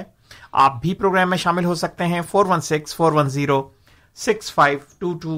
416-410-6522۔ اگر آپ پروگرام میں بذریعہ ای میل شامل ہونا چاہیں یا دوران ہفتہ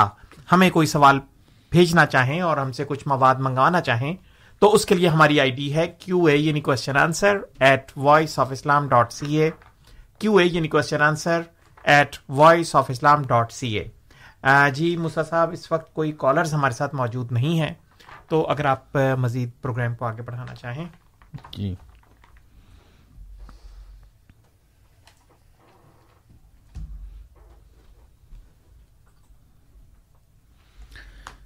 جیسا کہ شروع میں یہ بھی ذکر کیا تھا کہ اس کتاب میں حضرت اقدس مسیح السلام نے اپنے دعوی کا ذکر بھی کیا، ان کی صداقت کی دلائل بھی دیے ہیں۔ تو حضور نے اپنی جو بعثت کا غرض ہے وہ سب سے پہلے یہ بیان فرمایا کہ مسیح موعود جو ہے وہ بطور حکم اور عدل کے آیا ہے تا مختلف امور میں فیصلہ کروں، اور حضور نے ساتھ یہ بیان فرمایا کہ میں بے وقت اور بے دلیل نہیں آیا۔ اسی طرح حضرت علیہ السلام نے ایک اپنے شعر میں یہ ذکر بھی فرمایا ہوا ہے کہ وقت تھا وقت مسیحا نہ کسی اور کا وقت، جی میں نہ آتا تو کوئی اور ہی آیا ہوتا۔ یہ بڑی بنیادی بات ہے۔ رسول کریم صلی اللہ علیہ وآلہ وسلم نے بھی یہی بات بیان فرمائی تھی کہ جو امام مہدی ہے یا جو مسیح ہے وہ 14ویں صدی میں آئے گا، یعنی وقت جو تھا وہ پہلے سے ہی مسیح موعود کے آنے کا مقرر تھا، اور حضرت اقدس مسیح موعود علیہ السلام نے جو دعویٰ کیا ہے وہ بھی 14ویں صدی میں ہی کیا ہے۔ اور اس والے سے بھی بعض بڑی دلچسپ باتیں ہیں، اور جو حضور نے ہمارے ایمان افروز چیزیں سامنے آتی ہیں کہ حضور کے وقت کے حوالے سے بھی کہ وہ بے وقت نہیں آئے اور بے دلیل نہیں آئے۔ وقت کیا تقاضا کر رہا تھا کہ جیسے ابھی امین صاحب نے اس وقت بھی یہ بات پوچھی بھی تھی، یہ بھی سوال کیا تھا کہ اسلام کو جو ہے وہ تو ہمیشہ سے غالب ہے اور غالب ہی رہے گا، اس میں کوئی شک نہیں کہ اسلام ہمیشہ سے غالب ہے اور اسلام ہمیشہ ہی غالب رہے گا، لیکن اگر اس وقت جماعت احمدیہ کو جیسا کہ انہوں نے دائرہ اسلام سے خارج کیا بھی ہوا بعض ممالک نے، اگر اس کو دیکھا جائے، اس دعوے کو دیکھا جائے کہ اسلام احمدیت کے بغیر اگر اسلام کو آپ پیش کرنا چاہیں تو اسلام جو ہے وہ اس وقت انتہائی کمزور حالت میں ہے، جی اور ہر طرف سے اسلام پر حملے ہو رہے ہیں۔ اس وقت بھی ہمارے سامنے ہے کہ اسلام جو ہے وہ کس طرح مغلوب ہوا ہے، اور جس وقت مسیح موعود علیہ الصلوۃ والسلام تشریف لائے تھے اس وقت بھی اسلام کے اوپر عقائد کے لحاظ سے بھی ہر طرف سے حملے ہو رہے تھے۔ عیسائی الگ حملے کر رہے تھے، رسول اکرم صلی اللہ علیہ وسلم کی شان میں گستاخیاں ہو رہی تھیں جو آج بھی جاری ہیں، لیکن ان گستاخیوں کا جو جواب جماعت احمدیہ کی طرف سے دیا جاتا ہے یا جو مسیح موعود علیہ السلام کی طرف سے دیا گیا، وہ جواب اپنے اندر ایک مقصد رکھتا ہے، اور وہ یہ چیز رکھتا ہے کہ وہ رسول کریم صلی اللہ علیہ وسلم کی جس بات کے اوپر توہین کی جاتی ہے، وہ اتنا ہی رسول کریم صلی اللہ علیہ وسلم کی عزت اور ناموس کو لوگوں کے سامنے بیان کرتے ہیں۔ سیرت اور سوانح حضور صلی اللہ علیہ وسلم کی بیان کی جاتی ہے۔ جب خاکے بنے تو ہمارے پیارے امام ایدہ اللہ تعالیٰ بن صلی عزیز نے ہمیں یہی کہا کہ اکثر جگہوں پر جہاں پر بھی ممکن ہے جلسہ ہائے سیرت النبی کیے جائیں اور رسول کریم صلی اللہ علیہ وآلہ وسلم کی سیرت کو عام کیا جائے، تاکہ لوگوں کو پتہ لگے کہ یہ چیزیں تو غلط بیانی ہے، ٹھیک ہے، یہ چیزیں جو ہے یہ غلط الزامات ہیں۔ حضور صلی اللہ علیہ وسلم کی ذات کے اوپر بھی جو الزامات لگائے جاتے ہیں وہ انتہائی بیہودہ اور ناقص الزامات ہیں، ان کی حقیقت جو ہے وہ یہ ہے، وہ حقیقت جو ہے وہ لوگوں کے سامنے بیان کی جائے۔ رسول کریم صلی اللہ علیہ وسلم کی ذات کے اوپر جو الزامات ہوئے، جہاد کے حوالے سے الزامات لگائے گئے، اس کا اگر دفاع کیا ہے تو وہ جماعت احمدیہ نے کیا ہے دلائل کے رنگ میں۔ باقی مسلمان کیا کرتے ہیں؟ ہڑتالیں، توڑ پھوڑ، ٹھیک ہے نا، اس سے اسلام کو کیا فائدہ ہوتا ہے؟ اس سے جو دوسرا دیکھنے والا ہے اس کو تو اس کا کوئی فائدہ نہیں۔ تو اس وقت اسلام جو تھا وہ یقینی طور پر کمزوری کی حالت میں تھا۔ رسول کریم صلی اللہ علیہ وسلم نے اس لیے فرمایا تھا کہ جب اسلام کمزوری کی حالت میں آ جائے گا تو 14ویں صدی میں پھر امام مہدی دوبارہ آئے گا اور وہ اسلام کو دوبارہ غلبہ نصیب کروائے گا۔ جی بہت بہت شکریہ موسیٰ صاحب۔ مظہر بیگ صاحب ہمارے ساتھ ٹیلی فون لائن پہ موجود، ان کا سوال لیتے ہیں۔ مظہر صاحب السلام علیکم۔ جی السلام علیکم۔ وعلیکم السلام رحمۃ اللہ۔ اچھا میں ایک ویسے کوشچن بہت زیادہ ہوتا ہے لیکن میں نے ایک چھوٹا سا کوشچن پوچھا تھا۔ تو بہت عرصہ پہلے ایک آپ کے پروگرام میں کہا گیا تھا کہ نبوت کا سلسلہ کنٹینیو رہے گا، جی تو یہ جو تو ہو گیا نا مسیح موعود جو آپ کے حضرت آئے ہیں، جی تو وہ تو اس کے بعد کون سے پھر وہ بھی کیا کوئی ایسے موعود ہیں کوئی ایسے جن کا دعویٰ کیا یا جن کے انتظار؟ ٹھیک ہے ٹھیک ہے، چلیں آپ نے اگر کوئی دوسرا سوال بھی پوچھنا ہے تو آپ ابھی پوچھ لیں مظہر صاحب، آپ کے پاس 30 سیکنڈ ہیں ابھی۔ نہیں ٹھیک ہے ٹھیک ہے جناب، بہت بہت شکریہ۔ جی موسیٰ صاحب وہ کہتے ہیں کہ نبوت کا سلسلہ جاری کسی پرانے پروگرام میں سنا ہے، تو کیا کوئی اور نبوت کے دعوے دار یا نبیوں کے آنے کے چانسز ہیں؟ جی بالکل، اس حوالے سے میں عرض کرتا چلا جاؤں کہ رسول کریم صلی اللہ علیہ وآلہ وسلم نے ایک ٹائم لائن دی ہے، جی ٹھیک ہے، قیامت تک کی۔ حضور نے بیان فرمایا رسول اللہ کہ جب میری وفات ہو جائے گی، حضور نے فرمایا کہ میرے بعد خلافت علامنہاج نبوت قائم ہوگی، خلافت راشدہ قائم ہوگی، اور وہ کچھ عرصہ تم میں رہے گی، پھر اس کے بعد ملوکیت آ جائے گی، پھر وہ ملوکیت ختم ہوگی، تو اس کے بعد پھر جابر بادشاہ آنے شروع ہو جائیں گے، اور پھر اس سے بھی زیادہ ظلم کرنے والے بادشاہ آنا شروع ہو جائیں گے، آئیں گے، اور وہ مسلمانوں پر بہت زیادہ ظلم، مسلمانوں پر بھی اور دوسروں پر بھی بہت زیادہ ظلم اور جبر کریں گے۔ تو اس وقت بھی ہم دیکھیں کہ اس وقت جو حکمرانوں کی حالت ہے وہ تو یہی ہے آج بھی، اور ساتھ پھر رسول کے اس وقت بیان فرمایا کہ اس کے بعد پھر ثم تکون و خلافت علی منہاج نبوت، کہ اس کے بعد پھر دوبارہ منہاج نبوت پر خلافت قائم ہوگی، اور پھر ثم سکتا، پھر حضور صلی اللہ علیہ وسلم نے فرمایا کہ راوی کہتے ہیں کہ پھر وسلم خاموش ہو گئے، یعنی قیامت تک جو ہے وہ پھر یہی سلسلہ چلتا چلا جائے گا جو خلافت علی منہاج نبوت قائم ہوگی، جو مسیح موعود علیہ السلام نے ایک نبوت کا دعویٰ کیا، نبی آئے،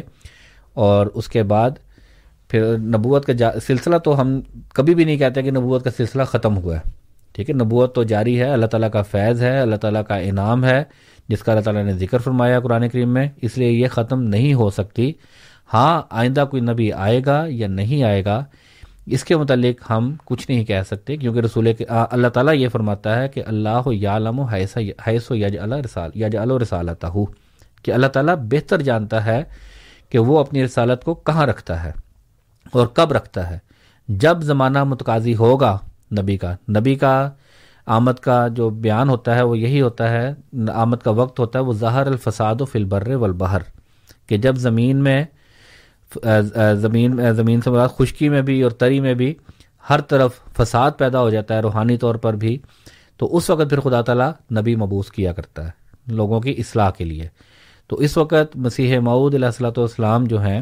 وہ نبی مقرر کیے جو رسول کریم صلی اللہ علیہ وآلہ وسلم کی ہی کامل مطابعت میں ہی نبوت کا دعویٰ کیا آپ نے. آپ کی نبوت رسول کریم صلی اللہ علیہ وسلم کی نبوت سے علیحدہ نہیں ہے. جیسا کہ ابھی میں نے بعض اقتباسات بھی خطبہ الہامیہ کے بھی آپ کے سامنے پڑھے جس میں حضور نے یہی بات میں مضمون بیان فرمایا ہے کہ میری نبوت جو ہے وہ رسول کریم صلی اللہ علیہ وسلم کی نبوت سے علیحدہ نہیں ہے, اسی نبوت کا تسلسل ہے اور وہی چیز ہے جس طرح حضور صلی اللہ علیہ وسلم کی یہ بعثت ثانیہ ہے, دوبارہ بعثت ہوئی ہے, بالکل یہ ویسے ہی ہے. تو یہ مضمون ہے اور اس کے بعد اب خلافت کا سلسلہ جاری ہے جو ہمارے عقیدے کے مطابق حضور صلی اللہ علیہ وآلہ وسلم کی پیش گوئی کے مطابق قیامت تک انشاءاللہ تعالی چلتا چلا جائے گا. ہاں اگر کوئی نبی آتا ہے, کوئی نبوت کا دعوے دار ہوتا ہے اس کے بعد, تو اس کے پرکھنے کا طریق موجود ہے, وہ خدا تعالیٰ نے بیان فرما دیا ہوا ہے کہ خدا تعالیٰ جو ہے وہ جھوٹے نبی کو, جھوٹے مدعی یہ نبوت کو کبھی بھی موقع نہیں دیتا کہ وہ پنپ سکے. ٹھیک ہے, تو اس لیے ہمارے سامنے معیار اللہ تعالیٰ نے رکھے ہوئے ہیں. اگر کل کو کوئی دعوے نبوت کرتا ہے تو اس کو اس معیار پر پرکھ لیں گے. اگر تو وہ اس معیار پر پورا اترتا ہے تو اس کو مانا جا سکتا ہے, اگر وہ اس معیار پر پورا ہی نہیں اترتا تو ہم اس کو کیسے مان سکتے ہیں. اور مسیح اسلام نے جب دعویٰ کیا نبوت کا تو ساتھ اپنے معیار بتائے نبوت کے, تو اپنے نہیں جو قرآن کریم نے معیار بیان فرمائے ہیں, جتنے معیار بیان کیے ہیں ان سب معیاروں پر حضرت اقدس مسیح موعود علیہ الصلوۃ والسلام پورے اترتے ہیں. اور اسی وجہ سے آپ کا نام آج تک جو ہے وہ عزت اور احترام کے ساتھ لیا جاتا ہے اور ان کی جماعت موجود ہے. کوئی اور ایسا مدعی نبوت آپ دکھا دیں, یہ چیلنج ہے کہ جس کو اتنا لمبا عرصہ 150 سال کے قریب, اب 133-34 سال ہو رہے ہیں اور ابھی تک ایک بڑی جماعت اور اضافہ اس کی جماعت میں اضافہ ہوتا چلا جا رہا ہے اور وہ ترقی کرتی چلی جا رہی ہے. اور کون سا جھوٹا ایسا دعوی نبوت مدعی نبوت ہے جس کے متعلق آپ کہہ سکیں کہ اس نے دعویٰ کیا اور اس کے بعد ایسی ترقیات اس کو ملتی چلی جا رہی ہیں. باقی بہرحال حضرت اقدس مسیح موعود علیہ السلام نے اپنی بعض کتب میں اس طرف بھی اشارہ دیا ہے. حضور نے فرمایا ہے کہ آئندہ زمانے میں بھی جب کبھی بگاڑ پیدا ہو تو ممکن ہے کہ حضرت مسیح علیہ السلام کی جو روح ہے وہ ایک دفعہ پھر جو ہے وہ جوش میں آئے اور پھر ضرورت محسوس ہو اور خدا تعالیٰ پھر ایک مسیح کو جو ہے وہ مبعوث کر دے. تو یہ خدا تعالیٰ کے کام ہے, خدا تعالیٰ بہتر جانتا ہے کہ وہ کب جو ہے وہ نبی مبعوث کرے گا یا کب نہیں کرے گا. بہت بہت شکریہ موسیٰ صاحب. امین صاحب ہمارے ساتھ ٹیلی فون لائن پہ موجود, ان کا سوال لیتے ہیں. جی امین صاحب السلام علیکم. 2 سوال ہے, پلیز فون بند مت کیجیے گا. ٹھیک ہے جناب. پہلا سوال ہے کہ یوٹیوب پہ آج کل چل رہا ہے کہ ایک بوڑھا شخص تاجدار ختم نبوت بولے جا رہا ہے, اس کو 3 مرزائی بری طریقے سے مار رہے ہیں. تو آپ ہم مسلمانوں پہ الزام لگاتے ہیں کہ ہڑتال کرتے ہیں, ماردار کرتے ہیں, تو یہ یوٹیوب پہ آپ دیکھ لیں سب گروپوں میں چل رہا ہے, واٹس ایپ پہ بری طریقے سے اس بوڑھے شخص کی پٹائی ہو رہی ہے ختم نبوت تاجدار ختم نبوت کی نعرہ لگانے پر. اور دوسرا آپ کہتے ہیں کہ ضرورت اور وقت کے مطابق نبوت ملی, تو مجھے بتائیں گے موسیٰ صاحب کہ حضرت آدم علیہ السلام کے زمانے میں کب ضرورت تھی نبوت کی؟ حضرت عیسیٰ علیہ السلام کے آسمانوں پر زندہ اٹھا لینے کے بعد 650 سال پوری قوم پوری دنیا انتہا درجے کی جہالت, غفلت اور بری طریقے سے کفر میں مبتلا تھی. ان 650 سال میں کوئی نبی نہیں آیا جب ضرورت تھی. تو یہ آپ کا کون سا دعویٰ ہے کہ ضرورت اور تقاضے کے وقت نبوت دی جاتی ہے؟ میرے 2 سوالات ہیں, پلیز جواب دیجیے. ٹھیک ہے جناب, بہت بہت شکریہ امین صاحب. جی موسیٰ صاحب, ان کا پہلا سوال تو بالکل کوئی انہوں نے حوالہ نہیں دیا, یوٹیوب کا کوئی کلپ کا ذکر کر دیا ہے. میرا نہیں خیال کہ اس طریقے کی کسی چیز کے اوپر جماعت احمدیہ کا ذرا سا بھی اعتقاد ہے. ابھی جس طرح آپ نے بتایا خاکوں کے حوالے سے جماعت احمدیہ کے امام نے جو تعلیمات دی ہیں کہ ہم قلم کا جہاد کرتے ہیں اور اس کے ذریعے جواب دیتے ہیں, یہ جو متشدد طریقے ہیں اس پہ نہ ہمارا بلیو ہے اور نہ ایسے لوگوں کا کوئی ہم سے تعلق ہو سکتا ہے. دوسرے جو یوٹیوب پہ ویڈیوز اگر ڈالی بھی ہوئی ہیں تو وہ سب جھوٹ پر مبنی ہیں, کوئی حقیقت ان میں نہیں ہے. جو یوٹیوب پر آپ دکھا دیں, کوئی ڈرامہ بنا کے دکھا دیں, تو اس کو کوئی ایسے نہیں کہا جا سکتا. میں خود پاکستان میں رہا ہوں ایک لمبا عرصہ, وہاں پر ہماری تاریخ ہے پاکستان کی, کبھی بھی جماعت احمدیہ کی طرف سے کسی کے اوپر جو ہے وہ حملہ نہیں کیا گیا. ہم تو خود اعتراض ہی ہم پر یہ کیا جاتا ہے کہ یہ جہاد کے منکر ہیں. تو جب ہم جہاد کے ان کے نزدیک منکر ہیں تو ہم جہاد کر کیسے سکتے ہیں, لڑ کیسے سکتے ہیں؟ تو یہ تو بالکل بالکل لغو اور بیہودہ اعتراض ہے. یہی اعتراض 1974 میں بھی کیا گیا, حالانکہ وہ بھی جب کمیشن بنے، جب چیزیں سامنے آئیں، یا تو کوئی ایسی چیز بیان کرے جس کا کوئی وجود ہی نہیں نا، جس چیز کا وجود ایک سین کریٹ کیا گیا 1974 میں ربوہ میں، اس کے متعلق جب کمیشن وغیرہ بنے، عدالتی کمیشن بنے، تو اس میں یہی بات سامنے ہے کہ جماعت احمدیہ کا اس میں قصور نہیں تھا، اس میں دوسروں نے ہی آ کر حملہ کیا اور اسی کے نتیجے میں وہاں پر کلیش ہوا اور سارا کچھ ہوا. اور البتہ اس کے متعلق جو جھوٹ جتنا مرضی بولا جائے اس کے متعلق ہم کچھ کہہ نہیں سکتے. لیکن آپ کوئی اور مثال بتا، آپ ابھی بھی صرف ایک یوٹیوب کا کلپ کا ذکر کر دینا یہ مناسب نہیں ہے. یا تو پوری طرح ایک بات کریں، اتھینٹک بات ہونی چاہیے جس میں آپ کی پھر پولیس بھی انوالو ہو. پولیس میں ایف آئی آر کٹی ان کے اوپر، وہ کہاں پہ ایف آئی آر کس نام سے کٹی، ٹھیک ہے نا، وہ چیزیں سامنے آنی چاہیے نا. جناب یہ تو ان کا سوال تھا، بس غالباً ایسے ڈائیورٹ کرنے کی کوشش کی انہوں نے. دوسرا سوال ان کا تھا کہ آپ نے ابھی کہا کہ ضرورت کے مطابق نبوت ملتی ہے، تو حضرت آدم کا انہوں نے ذکر کیا اور غالباً کسی اور کا بھی ذکر کیا کہ اس ٹائم کیا غالباً ضرورت تھی. بالکل ایسی ضرورت تھی. دیکھیں حضرت آدم علیہ السلام جب تشریف لائے ہیں تو اللہ تعالیٰ نے قرآن کریم میں خود ذکر کیا کہ اس وقت ابلیسی صفت لوگ موجود تھے. ٹھیک ہے، انہیں ابلیسی صفت لوگوں کے ساتھ تعلقات قائم کرنے سے اور ان کو ان کے پاس جانے سے حضرت آدم علیہ السلام کو منع کیا گیا، جس سے حضرت آدم علیہ السلام کی سے ایک اجتہادی غلطی ہوئی، جس کے متعلق قرآن کریم نے ہی ان کو اس چیز سے بری بھی کیا کہ لم نجد لہ عزمن، کہ ہم نے اس کے متعلق کوئی حضرت آدم علیہ السلام کا عزم نہیں پایا تھا. ایک غلطی ہوئی، اس کا وہ فوری طور پر جب ان کو احساس ہوا انہوں نے اس سے استغفار کی، تو اللہ تعالیٰ نے فرمایا بھی کہ ہم نے اس کو بخش دیا. تو اس بات میں بحث میں جانے کی ضرورت نہیں، لیکن مراد یہ ہے کہ اس وقت بھی کچھ ابلیسی صفت لوگ موجود تھے جن کی اصلاح کے لیے حضرت آدم علیہ الصلوۃ والسلام تشریف لائے. یہ تصور کہ حضرت آدم علیہ الصلوۃ والسلام پہلے شخص تھے، پہلے انسان تھے، یہ تصور درست نہیں ہے، بلکہ ہمیں یہ کہنا چاہیے کہ معلوم وقت میں حضرت آدم علیہ الصلوۃ والسلام پہلے نبی تھے اور ایک پہلے کامل انسان تھے جس کے اوپر وحی اور الہام نازل ہونا شروع ہوا، جس نے انسانوں کی اصلاح اور تربیت شروع کی. اللہ تعالیٰ نے خود قرآن کریم میں بیان فرمایا ہے کہ حضرت آدم علیہ السلام کا جو مشن تھا وہ یہی تھا کہ انہوں نے لوگوں کو غاروں سے نکال کر، انسانیت کو غاروں سے نکال کر تمدنی دنیا کی طرف، تمدنی زندگی کی طرف لے کر آئے تھے. پھر اس کے بعد انہوں نے حضرت عیسیٰ علیہ السلام کا ذکر کیا کہ ان کے بعد تو ٹھیک ہے، ان کے بعد جب جہالت ہوئی، اول تو پہلی بات یہ کہ ہمارا قطعاً یہ عقیدہ نہیں ہے کہ حضرت عیسیٰ علیہ السلام کو آسمانوں پر اٹھا لیا گیا. حضرت عیسیٰ علیہ السلام کو قطعاً آسمان پر نہیں اٹھایا گیا، انہوں نے عام انسانوں کی طرح، عام نبیوں کی طرح یہیں پر زندگی بسر کی اور اپنا مشن مکمل کیا. اور اس کے بعد ان کی وفات ہوئی، اور ان کی وفات کے بعد جب دوبارہ جہالت اپنے انتہا کو پہنچ گئی، جس کا ذکر قرآن کریم نے بھی کیا ہے کہ جب رسول کریم صلی اللہ علیہ وآلہ وسلم کو مبعوث کیا گیا تو اس وقت بھی ظہر الفساد فی البر والبحر، جیسے میں نے پہلے بھی ذکر کیا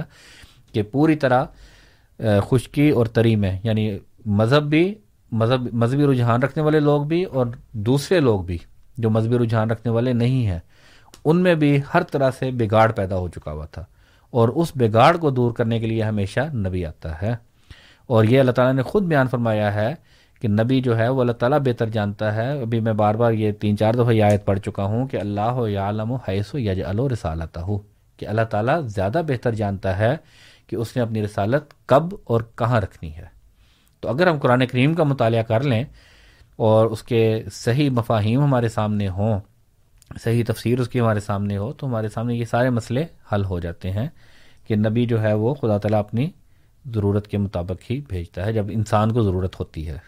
جی بہت بہت شکریہ محمد موسیٰ صاحب. سامعین کرام، آپ پروگرام ریڈیو احمدیہ سماعت فرما رہے تھے. ہمارے ساتھ پروگرام میں آج جناب محمد موسیٰ صاحب اور عبدالنور عابد صاحب موجود تھے. خاکسار آپ دونوں حضرات کا مشکور ہے، اور اس کے علاوہ سامعین کرام خاکسار آپ کا بھی ممنون جو پروگرام کو سنتے ہیں اور اس میں کسی نہ کسی رنگ میں شامل رہتے ہیں. کنٹرول پینل پہ آج ہمیں عطاء القیوم صاحب کی خدمات حاصل رہیں. اگلے اتوار کی شام 6 سے 8 بجے کے درمیان انشاءاللہ آپ سے پھر ملاقات ہوگی. تب تک کے لیے عطاء القدوس طاہر کو اجازت دیجیے. اللہ تعالی ہم سب کو اپنی حفظ و امان میں رکھے، آمین. السلام علیکم ورحمۃ اللہ وبرکاتہ. وعلیکم السلام. احمدیہ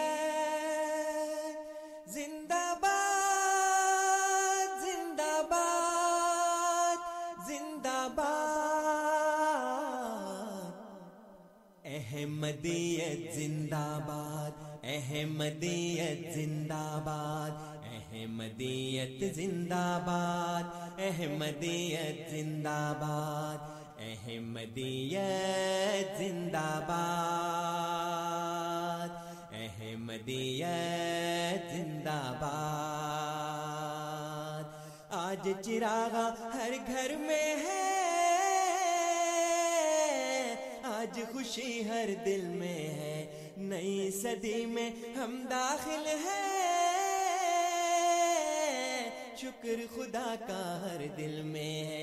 احمدیت زندہ باد, احمدیت زندہ باد. کرتے تھے صدیوں سے جس کا وہ مہدی ہے آ چکا, آئے گا نہ اور کوئی اب.